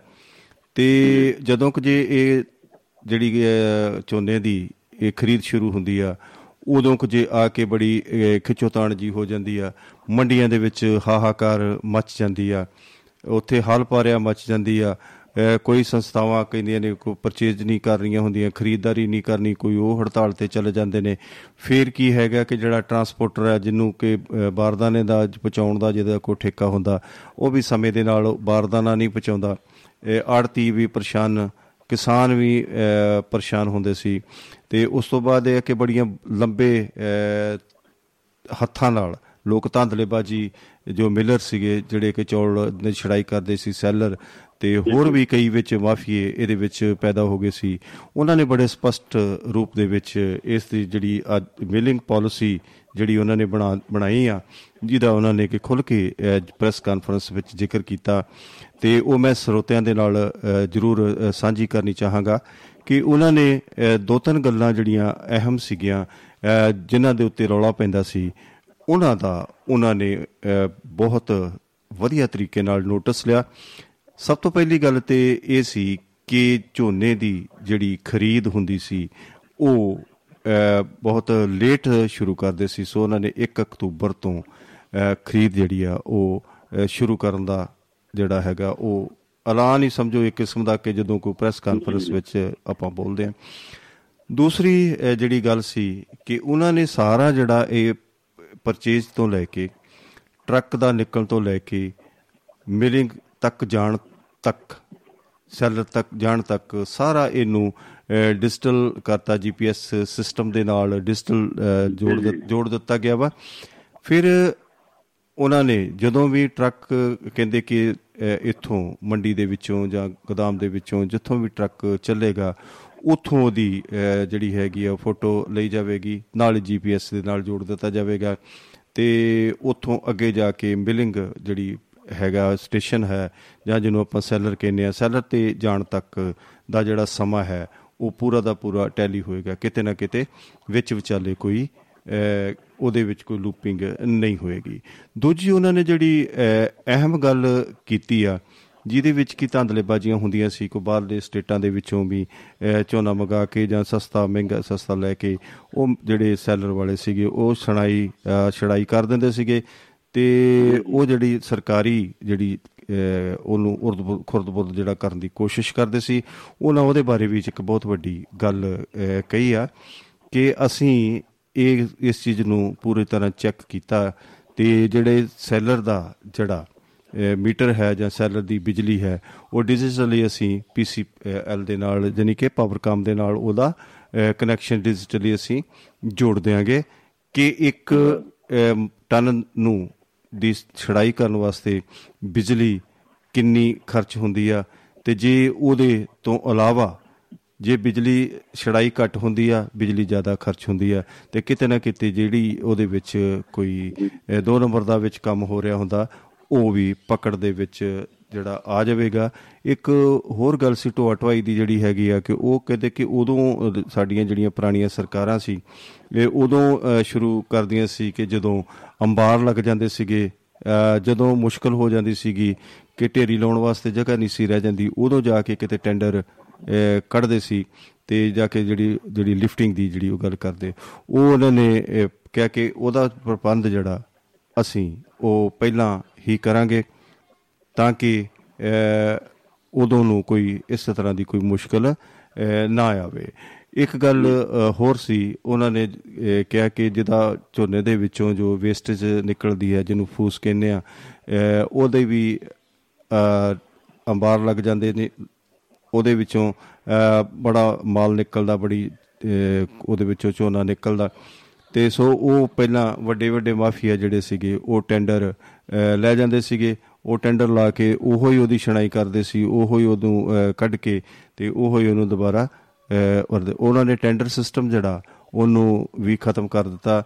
ਉਹ ਕਿਹਾ ਕਿ ਕੋਈ ਵੀ ਝੁੱਗੀ ਵਾਲਾ ਜਾਂ ਕੋਈ ਗਰੀਬ ਗੁਰਬਾ ਅਹ, ਕਰਕੇ ਉਹਦੇ ਵਿੱਚੋਂ ਥੋੜਾ ਥੋੜਾ ਜਿਹੜਾ ਹੈ ਲੈ ਕੇ ਅਹ, ਉਹਦੇ ਹਿਸਾਬ ਨਾਲ ਪੈਸੇ ਜਿਹੜੇ ਹੈਗੇ ਆ ਉਹ ਦੇ ਕੇ ਅਹ, ਆਪਣਾ ਜਿਹੜਾ ਹੈਗਾ ਉਹ ਰੋਜ਼ਗਾਰ ਵੀ ਬਣਾ ਸਕਦਾ ਹੈ। ਤੇ ਨਾਲ ਦੀ ਨਾਲ ਉਹਨਾਂ ਨੇ ਕਿਹਾ ਵੀ ਉਹ ਬਸਰਤੇ ਕਿ ਉਹਦੀ ਸਫ਼ਾਈ ਸਫ਼ਾਈ ਸਫੂਈ ਜਿਹੜੀ ਹੈਗੀ ਆ ਉਹਨੂੰ ਅਹ, ਜ਼ਰੂਰ ਉਹ ਕਰ ਦੇਵੇ। ਤੇ ਇਹ ਬਹੁਤ ਸਾਰੀਆਂ ਜਿਹੜੀਆਂ ਮੇਰੇ ਖਿਆਲ 'ਚ ਇਹ ਜਿਹੜੇ ਮਸਲੇ ਨੇ ਇਹ ਰੋਜ਼ ਉੱਠਦੇ ਸੀਗੇ। ਇਹ ਬੜੀ ਮੁਸ਼ਕਲਾਂ ਹੁੰਦੀਆਂ ਸੀ। ਅ, ਸੋ ਮੈਂ ਸਮਝਦਾ ਵੀ ਇਹਦੀ ਮੀਲਿੰਗ ਪਾਲਿਸੀ ਦੇ ਵਿੱਚ ਤੇ ਲਿਫਟਿੰਗ ਪਾਲਿਸੀ ਦੇ ਵਿੱਚ ਜਾਂ ਬਾਰਦਾਨੇ ਦੀ ਪਾਲਿਸੀ ਦੇ ਵਿੱਚ ਆੜਤੀਆਂ ਔਰ ਅ, ਸਾਰਿਆਂ ਦੇ ਵਿੱਚ ਜਿਹੜਾ ਲਿੰਕ ਇਹ ਤਰ੍ਹਾਂ ਦਾ ਜਿਹੜੀ ਗੱਲਬਾਤ ਕੀਤੀ ਆ ਇਹ ਕਿਤੇ ਨਾ ਕਿਤੇ ਬਹੁਤ ਹੀ ਸੁਖਦ ਹੈ ਅ, ਬਹੁਤ ਹੀ ਰਾਹਤ ਦੇਣ ਵਾਲੀ ਹੈ। ਤੇ ਚਲੋ ਅਸੀਂ ਆਸ ਕਰਦੇ ਹਾਂ ਕਿ ਇਹ ਬਿਲਕੁਲ ਇਨ ਬਿਨ ਅ, ਲਾਗੂ ਅ, ਹੋ ਜਾਵੇ। ਦੂਸਰਾ ਇਹ ਕਿ ਜਿਹੜੇ ਕਿ ਬਾਹਰੇ ਬਾਹਰਲੇ ਸਟੇ ਐਮਐਸਪੀ ਦੇ ਉੱਪਰ ਉਹ ਝੋਨਾ ਤੇ ਐਮਐਸਪੀ ਦੇ ਉੱਪਰ ਹੀ ਖਰੀਦਦੇ ਆ ਤੇ ਉਹ ਬਾਹਰਲੇ ਸਟੇਟਾਂ ਵਾਲੇ ਜਿਹੜੇ ਲੋਕ ਨੇ ਉਹ ਕਹਿੰਦੇ ਕਿ ਜਿਹੜੇ ਸਾਡੇ ਸਟੇਟ ਦੇ ਵਿੱਚ ਚੋਰੀ ਛੱਪੀ ਅ, ਝੋਨਾ ਜਿਹੜਾ ਉਹ ਸਾਡੇ ਸਟੇਟ ਦੇ ਵਿੱਚ ਅ, ਬਾਹਰੋਂ ਐਮਐਸਪੀ ਤੋਂ ਥੱਲੇ ਖਰੀਦ ਕੇ ਉਹ ਸਾਡੇ ਪੰਜਾਬ ਦੇ ਵਿੱਚ ਸਾਡੇ ਅ, ਆ ਕੇ ਵੇਚ ਜਾਂਦੇ ਨੇ ਜਾਂ ਸਿੱਧਾ ਮਿੱਲਾਂ ਨੂੰ ਜਾਂ ਸਿੱਧਾ ਸੈਲਰਾਂ ਨੂੰ ਦੇ ਜਾਂਦੇ ਸੀ ਉਹਦੇ ਨਾਲ ਵੀ ਕਿ ਸਾਡੇ ਪੰਜਾਬ ਦਾ ਬਹੁਤ ਵੱਡਾ ਨੁਕਸਾਨ ਹੁੰਦਾ ਸੀਗਾ। ਸਾਡਾ ਪੰਜਾਬ ਦਾ ਜ਼ਿਮੀਂਦਾਰ ਜਿਹੜਾ ਉਹ ਮੁਸ਼ਕਲ 'ਚ ਆ ਜਾਂਦਾ ਸੀਗਾ। ਸੋ ਉਹ ਵੀ ਇੱਕ ਬਹੁਤ ਵੱਡਾ ਉਹਨਾਂ ਦਾ ਕਦਮ ਮੰਨਿਆ ਜਾ ਸਕਦਾ ਜੀ। ਸੋ ਇੱਕ ਹੋਰ ਉਹਨਾਂ ਨੇ ਬੜਾ ਵਧੀਆ ਵੱਡੀ ਗੱਲ ਕਹੀ ਹੈ ਜੀ। ਉਹ ਹੈ ਕਿ ਜਿਹੜਾ ਹੁਣ 400 ਅ, ਸਾਲਾ ਗੁਰੂ ਸ੍ਰੀ ਗੁਰੂ ਤੇਗ ਬਹਾਦਰ ਜੀ ਦਾ ਪ੍ਰਕਾਸ਼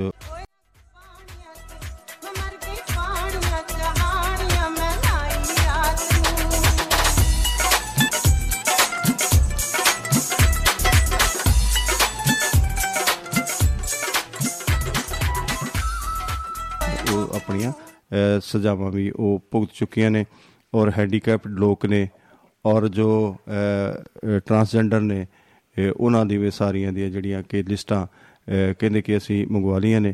ਇਹ ਬਾਕੀ ਇਹ ਜਿਹੜਾ ਹੈਗਾ ਪੰਜਾਬ ਸਰਕਾਰ ਜਿਹੜੀ ਕਰ ਸਕਦੀ ਆ ਉਹ ਅ, ਸ੍ਰੀ ਗੁਰੂ ਤੇਗ ਬਹਾਦਰ ਜੀ ਦੇ ਪ੍ਰਕਾਸ਼ ਉਤਸਵ ਤੇ ਉਹਨਾਂ ਦੀਆਂ ਰਿਹਾਈਆਂ ਜਿਹੜੀਆਂ ਨੇ ਉਹ ਅ, ਕਰ ਦਿੱਤੀਆਂ ਜਾਣਗੀਆਂ। ਤਕਰੀਬਨ 100 ਦੇ ਕਰੀਬ ਉਹਨਾਂ ਨੇ ਦੱਸਿਆ ਕਿ ਉਹ ਜਿਹੜੀਆਂ ਨੇ ਅਹ, ਰਿਹਾਈਆਂ ਹੋ ਸਕਦੀਆਂ ਨੇ। ਬਾਕੀ ਅਜੇ ਲਿਸਟਾਂ ਆਉਣ ਦੇ ਵਿੱਚ ਕੁਝ ਦੇਰੀ ਆ। ਉਹ ਜਿਵੇਂ ਜਿਵੇਂ ਆਉਂਦੀਆਂ ਰਹਿਣਗੀਆਂ ਉਵੇਂ ਉਵੇਂ ਅਹ, ਉਹ ਸਾਰਾ ਕੁਝ ਅਹ, ਹੁੰਦਾ ਰਹੇਗਾ। ਬਾਕੀ ਆ ਜਿਹੜੀ ਜਿਹੜੀਆਂ ਨੇ ਹੈਂਡੀਕੈਪਸ ਨੇ ਜਿਹੜੇ ਸਜ਼ਾਵਾਂ ਭੁਗਤ ਚੁੱਕੇ ਨੇ ਜਾਂ ਨਿੱਕੇ ਨਿੱਕੇ ਕੇਸਾਂ ਵਿੱਚ ਜਿਹੜੇ ਅਹ, ਉਹਨੇ ਉਹ ਦੀ ਲਿਸਟਾਂ ਉਹ ਤਿਆਰ ਕਰਕੇ ਉਹ ਕੇਂਦਰ ਸਰਕਾਰ ਦੀ ਮਨਜ਼ੂਰੀ ਵਾਸਤੇ ਉਹ ਵੀ ਉਹ ਅਹ, ਭੇਜ ਰਹੇ ਨੇ। ਅਹ ਸੋ ਉਹਦੇ ਵਿੱਚ ਇੱਕ ਪ੍ਰੈਸ ਕਾਨਫਰੰਸ ਦੇ ਵਿੱਚ ਆਹ ਜਿਹੜੇ ਪੱਕੇ ਮੁਲਾਜ਼ਮ ਪੱਕੇ ਕਰ- ਕਰਨ ਦੀ ਜਿਹੜੀ ਗੱਲਬਾਤ ਕੀਤੀ ਸੀ ਪ੍ਰੈਸ ਵਾਲਿਆਂ ਨੇ ਜਦੋਂ ਉਹਦਾ ਅਹ, ਮੁੱਦਾ ਉਠਾਇਆ। ਤੇ ਉਹਨਾਂ ਨੇ ਇਹ ਗੱਲ ਕਹੀ ਕਿ ਤੁਸੀਂ ਬਿਲਕੁਲ ਸਾਨੂੰ ਖਿਆਲ ਹੈ ਪਰ ਹੁਣ ਅਸੀਂ ਇਹ ਮਾਮਲਾ ਇੱਕ ਤੇ ਅਹ, ਸੁਪਰੀਮ ਕੋਰਟ ਦੇ ਵਿੱਚ ਪਿਆ ਹੈ।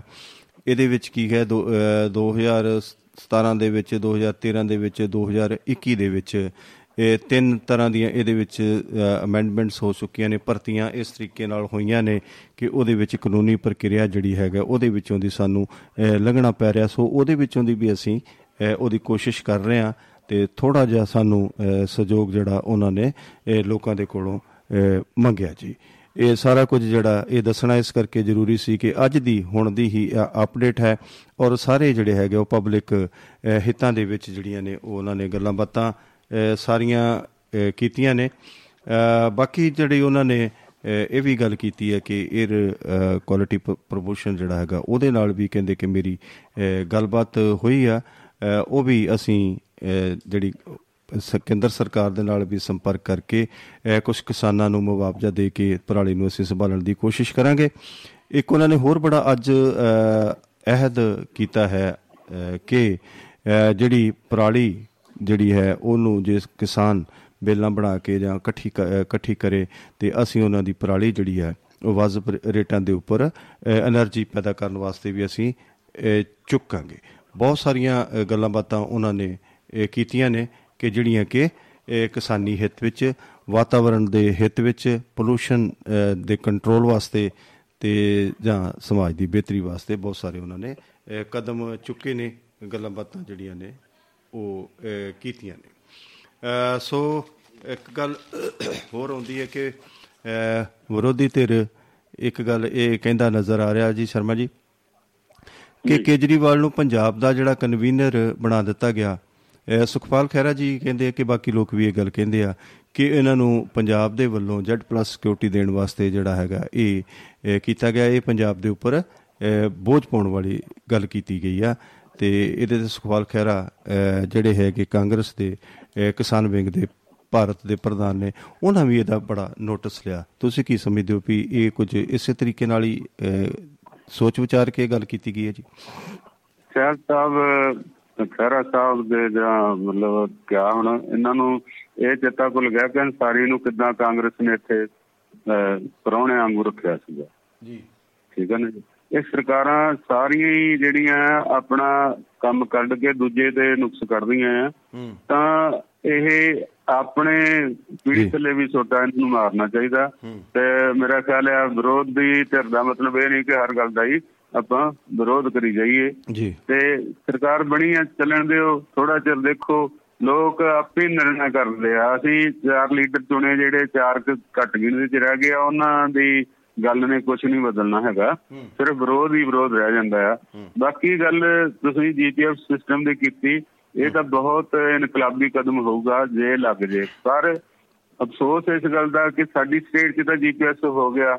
ਦੂਜੀਆਂ ਸਟੇਟਾਂ 'ਚ ਜਿੱਥੋਂ ਗੱਡੀਆਂ ਆਉਂਦੀਆਂ ਦੋ ਨੰਬਰ ਦਾ ਮਾਲ ਆਉਂਦਾ ਵੀ ਉਹਨਾਂ ਦਾ ਵੀ ਕੋਈ ਨਾ ਕੋਈ ਸਿਸਟਮ ਹੋਵੇ ਜਿਸ ਨਾਲ ਉਹ ਇਹ ਦੇਖ ਸਕਣ ਵੀ ਕਿਹੜੀ ਗੱਡੀ ਕ੍ਰਾਸ ਕੀਤੀ ਆ ਬਾਰਡਰ ਤੇ ਕਿਹੜਾ ਨੰਬਰ ਇੱਧਰ ਘੁੰਮਦਾ ਹੈ ਤੇ ਜੀਪੀਐਸ ਸਿਸਟਮ ਵੀ ਚੋਰ ਮੋਰੀ ਕਿਤੇ ਨਾ ਕਿਤੇ ਨਿਕਲ ਸਕਦੀ ਆ ਕਿ ਉਹ ਗੱਡੀ ਜਿਹੜੀ ਹੈ ਆਪਣੀ ਪੰਜਾਬ ਦੀ ਗੱਡੀ 'ਚ ਮਾਲ ਜਿਹੜਾ ਉਹ ਲੱਦ ਲਿਆ ਜਾਊ। ਜਾਂ ਤਾਂ ਦੇਖੋ ਜਦੋਂ ਮਾਲ ਢੋਂਦੇ ਆ ਤੇ ਉਹ ਸੀਲ ਕਰਕੇ ਹੀ ਭੇਜਣ ਉਹਨੂੰ। ਠੀਕ ਹੈ ਨਾ ਜੀ?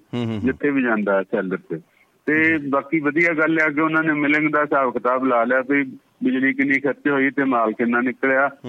ਐਵਰੇਜ ਜਿਹੜੀ ਕਲੀਅਰ ਹੋ ਜਾਊਗੀ ਦੋ ਨੰਬਰ ਦੀ ਮਿਲਿੰਗ ਜਿਹੜੀ ਉਹ ਵਿੱਚੋਂ ਬੰਦ ਹੋ ਜਾਊਗੀ ਨਹੀਂ ਤਾਂ ਇਹ ਬਹੁਤ ਇੰਨੀਆਂ ਇਹ ਜ਼ੋਰ ਮੋਰੀਆਂ ਸੀਗੀਆਂ ਜਿਨ੍ਹਾਂ ਨੂੰ ਕਾਫੀ ਹੱਦ ਤੱਕ ਉਹਨਾਂ ਨੇ ਕੋਸ਼ਿਸ਼ ਕੀਤੀ ਆ ਦੂਰ ਕਰਨ ਦੀ। ਹੂੰ।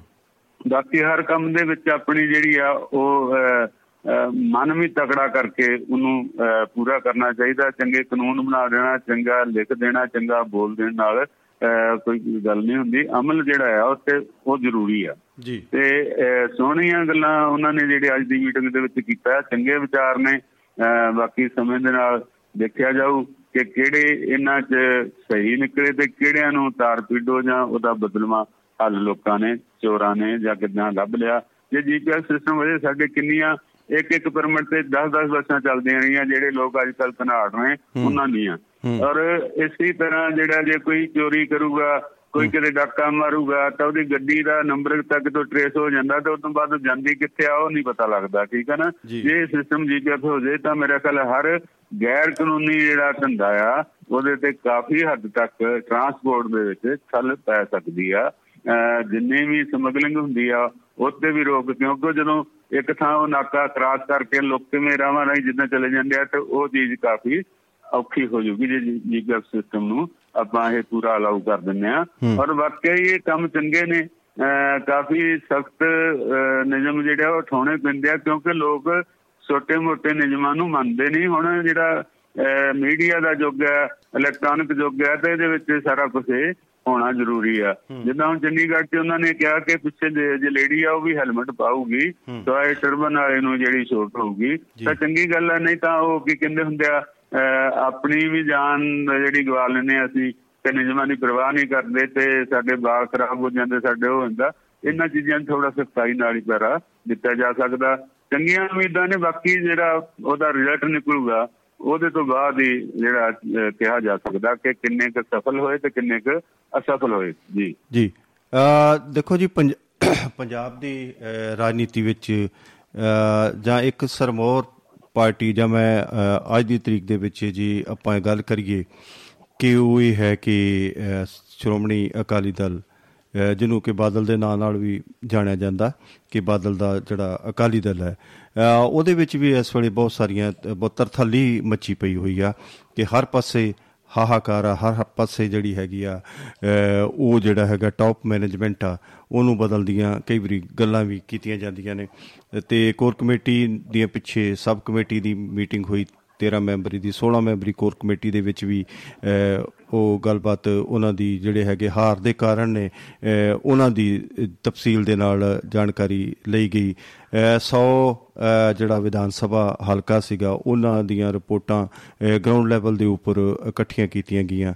ਉਹਦੇ ਵਿੱਚ ਇੱਕ ਇਕਬਾਲ ਸਿੰਘ ਝੁੰਦਾ ਅਹ, ਦੀ ਚੇਅਰਮੈਨੀ ਹੇਠ ਅਹ, ਇਹ ਜਿਹੜੀਆਂ ਅਹ, ਸਿਫਾਰਸ਼ਾਂ ਜਿਹੜੀਆਂ ਸੀਗੀਆਂ ਉਹ ਅਹ, ਕੀਤੀਆਂ ਗਈਆਂ ਤੇ ਉਹਦੇ ਵਿੱਚ ਕੱਲ ਫਿਰ ਉਹਦੇ ਉੱਪਰ ਚਰਚਾ ਕਰਨ ਵਾਸਤੇ ਪਹਿਲਾਂ ਤਾਂ ਹਮੇਸ਼ਾ ਅਹ, ਆਲਾ ਟਾਲਾ ਕਰਦਾ ਰਿਹਾ ਕਰਦੇ ਰਹੇ ਤੇ ਕੱਲ ਉਸ ਦੀ ਸਮੀਖਿਆ ਅਹ, ਫਿਰ ਹੋਈ ਕਿ ਉਹ ਜਿਹੜੀ ਕਮੇਟੀ ਹੈ ਉਹਦੇ ਵਿੱਚ ਜਿਹੜੇ ਪੁਆਇੰਟਸ ਨੇ ਅਹ, ਜਿਹੜੇ ਮੁੱਦੇ ਚੁੱਕੇ ਨੇ ਉਹਨਾਂ ਦੇ ਉੱਤੇ ਕੱਲ ਗੌਰ ਕੀਤਾ ਗਿਆ ਤੇ ਉਹ ਜਿਹੜਾ ਹੈ ਅਹ, ਉਹ ਕਹਿ ਇਹ ਜਿਹੜਾ ਕਮੇਟੀ ਜਿਹੜੀ ਅਹ, ਹੋਈ ਸੀ ਮੀਟਿੰਗ ਹੈ ਉਹਦੇ ਵਿੱਚ ਉਹਨਾਂ ਨੇ ਇਨ ਬਿਨ ਉਸ ਨੂੰ ਪ੍ਰਵਾਨ ਕਰਨ ਦੀ ਸਿਫਾਰਸ਼ਾਂ ਨੂੰ ਪ੍ਰਵਾਨ ਕਰਨ ਦੀ ਜਿਹੜੀ ਹੈਗੀ ਆ ਉਹ ਪ੍ਰਕਿਰਿਆ ਕਰ ਲਈ ਹੈ ਕਿ ਇਸ ਨੂੰ ਅਸੀਂ ਪ੍ਰਵਾਨ ਕਰਦੇ ਆ ਜਿਹੜੀ ਕਿ ਉਹਦੇ ਵਿੱਚ ਗੱਲਾਂ ਬਾਤਾਂ ਕਹੀਆਂ ਨੇ।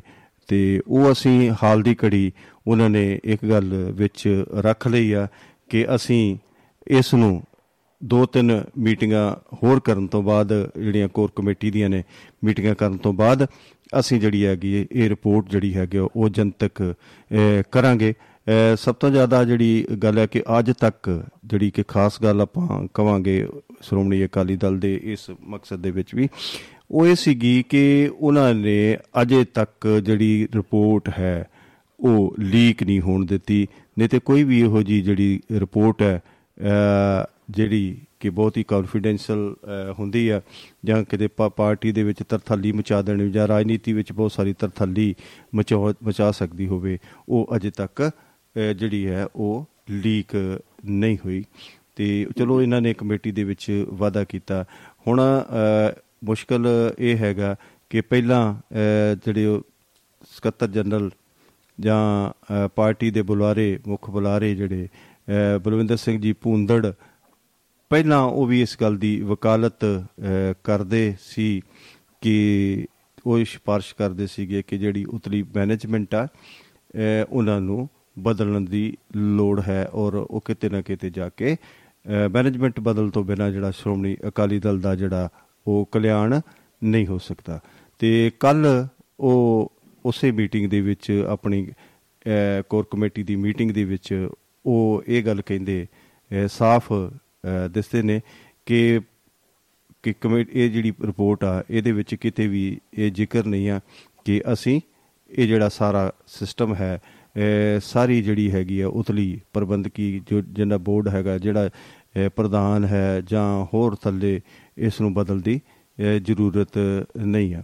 ਤੇ ਇਹ ਪਹਿਲੀਆਂ ਇਹ ਰਿਪੋਰਟਾਂ ਦੇ ਵਿੱਚ ਤੇ ਬਿਲਕੁਲ ਪਹਿਲਾਂ ਉਦੋਂ ਬਿਲਕੁਲ ਸ- ਇਹ ਸਾਫ਼ ਆ ਗਿਆ ਸੀਗਾ ਕਿ ਇਹ ਕਿਸੇ ਜੀ ਇੱਕ ਪਰਿਵਾਰ ਦਾ ਕਿਸੇ ਇਹ ਪਾਰਟੀ ਦੇ ਉੱਪਰ ਹੱਥ ਅਹ, ਨਹੀਂ ਹੋਣਾ ਚਾਹੀਦਾ। ਅਹ, ਕਿ ਇਹ ਜਿਹੜੀ ਕਿਸੇ ਦੇ ਪਰਸਨਲ ਜਾਇਦਾਦ ਨਹੀਂ ਆ ਇਹ ਲੋਕਾਂ ਦੀ ਪ੍ਰਾਪਰਟੀ ਹੈ ਲੋਕਾਂ ਨੇ ਕੁਰਬਾਨੀਆਂ ਦੇ ਕੇ ਇਸ ਜਿਹੜੀ ਪਾਰਟੀ ਦਾ ਅਹ, ਨਿਰਮਾਣ ਕੀਤਾ ਸੀਗਾ। ਇਹ ਪਾਰਟੀ ਅਹ, ਹੋਂਦ ਵਿੱਚ ਅਹ, ਆਈ ਸੀ ਤੇ ਇਹਨੂੰ ਅਸੀਂ ਅਹ, ਇਸ ਤਰ੍ਹਾਂ ਨਹੀਂ ਹੋਣ ਦੇਵਾਂਗੇ। ਅਹ, ਕਿਉਂਕਿ ਬਹੁਤਾ ਜ਼ਿਆਦਾ ਅਹ, ਮਸਲਾ ਉਦੋਂ ਅਹ, ਪੈਦਾ ਹੋਇਆ ਕਿ ਜਦੋਂ ਅਹ, ਇਆਲੀ ਨੇ ਜਿਹੜੇ ਕਿ ਮਨਪ੍ਰੀਤ ਸਿੰਘ ਅਹ, ਜਿਹੜੇ ਕਿ ਉਹ ਐਮਐਲਏ ਦਾਖਾ ਤੋਂ ਐਮਐਲਏ ਨੇ। ਹੁਣ ਜਿਮਨੀ ਚੋਣ ਵੀ ਉਹਨਾਂ ਨੇ ਅਕਾਲੀ ਦਲ 'ਚ ਜਿੱਤੀ ਹੈ ਔਰ ਹੁਣ ਵੀ ਉਹ ਅਕਾਲੀ ਦਲ ਦੇ ਤਿੰਨ ਮੈਂਬਰਾਂ ਦੇ ਵਿੱਚੋਂ ਇੱਕ ਚੋਣ ਜਿੱਤਣ ਵਾਲੇ ਉਹ ਨੇ ਸੋ ਉਹਨਾਂ ਨੇ ਵੀ ਇਸ ਜਿਹੜੀ ਮੌਜੂਦਾ ਜਿਹੜੀ ਮੈਨੇਜਮੈਂਟ ਆ ਇਹਨਾਂ ਦੇ ਕਹਿਣ ਦੇ ਉੱਪਰ ਬੀਜੇਪੀ ਦੇ ਕੈਂਡੀਡੇਟ ਨੂੰ ਰਾਸ਼ਟਰਪਤੀ ਨੂੰ ਵੋਟ ਨਹੀਂ ਪਾਈ ਕਿਉਂਕਿ ਉਹ ਕਹਿੰਦੇ ਕਿ ਮੇਰੇ ਆਪਣੇ ਮਸਲੇ ਆ। ਹੁਣ ਇਹ ਗੱਲ ਜਿਹੜੀ ਹੈਗੀ ਆ ਉਹ ਸ਼ਰਮਾ ਜੀ ਜੱਗ ਜ਼ਾਹਰ ਹੋ ਗਈ ਕਿ ਜਦੋਂ ਮਨਪ੍ਰੀਤ ਸਿੰਘ ਇਆਲੀ ਨੇ ਆਪਣਾ ਜਿਹੜਾ ਚੋਣ ਦਫ਼ਤਰ ਹੈ ਮੁੱਲਾਂਪੁਰ ਦਾਖਾ ਦੇ ਵਿੱਚ ਜੀਟੀ ਰੋਡ ਦੇ ਉੱਪਰ ਹੈ ਉਹਦੇ ਤੇ ਸਾਰੀ ਜਿਹੜੀ ਅਕਾਲੀ ਦਲ ਦੀ ਜਿਹੜੇ ਪਹਿਲਾਂ ਫੋਟੋਆਂ ਲੱਗੀਆਂ ਸੀ ਜਾਂ ਲੀਡਰਸ਼ਿਪ ਦੀਆਂ ਫੋਟੋਆਂ ਸੀਗੀਆਂ ਉਹ ਸਾਰੀਆਂ ਉਹਨਾਂ ਨੇ ਉਤਾਰ ਦਿੱਤੀਆਂ ਨੇ ਤੇ ਚਲੋ ਉਹਨਾਂ ਨੇ ਇਸ ਗੱਲ ਦਾ ਉਹਨਾਂ ਦੇ ਦੂਸਰੇ ਬੰਦੇ ਨੇ ਆਪ ਤਾਂ ਉਹਨਾਂ ਨੇ ਕੋਈ ਇਸ ਦਾ ਸਪਸ਼ਟੀਕਰਨ ਨਹੀਂ ਦਿੱਤਾ ਤੇ ਉਹਨਾਂ ਦੇ ਜੋ ਖੈਰਖਵਾਹ ਨੇ ਜਾਂ ਜੋ ਉਹਨਾਂ ਦੇ ਅਹ, ਜੋ ਸਪੋਕਸਮੈਨ ਨੇ ਉਹਨਾਂ ਨੇ ਇਹ ਗੱਲ ਕਹੀ ਕਿ ਅਸੀਂ ਅਹ, ਦਫ਼ਤਰ ਨੂੰ ਨਵਿਆਇਆ ਬੋਰਡ ਬਦਲੇ ਨੇ ਤੇ ਉਹ ਸਾਰਾ ਇਸ ਕਰਕੇ ਅਸੀਂ ਉਹ ਸਾਰਾ ਕੁਝ ਅਹ, ਲਾ ਦਿੱਤਾ ਗਿਆ। ਪਰ ਜਦੋਂ ਦੀ ਅਹ, ਉਹਨਾਂ ਉਹ ਸ਼੍ਰੋਮਣੀ ਅਕਾਲੀ ਦਲ ਦੇ ਵਿੱਚ ਆਏ ਨੇ ਉਦੋਂ ਤੋਂ ਲੈ ਕੇ ਹੁਣ ਤੱਕ ਉਹਨਾਂ ਨੇ ਕੋਈ ਵੀ ਇਹੋ ਜਿਹੀ ਗੱਲਬਾਤ ਅਹ, ਨਹੀਂ ਕੀਤੀ। ਸੋ ਕਿਤੇ ਨਾ ਕਿਤੇ ਜਾ ਕੇ ਜੇ ਗੱਲ ਵੇਖੀ ਜਾਵੇ ਤੇ ਇਹ ਸੰਕਟ ਇਹਨਾਂ ਦਾ ਅਹ, ਵੱਧਦਾ ਜਾ ਰਿਹਾ।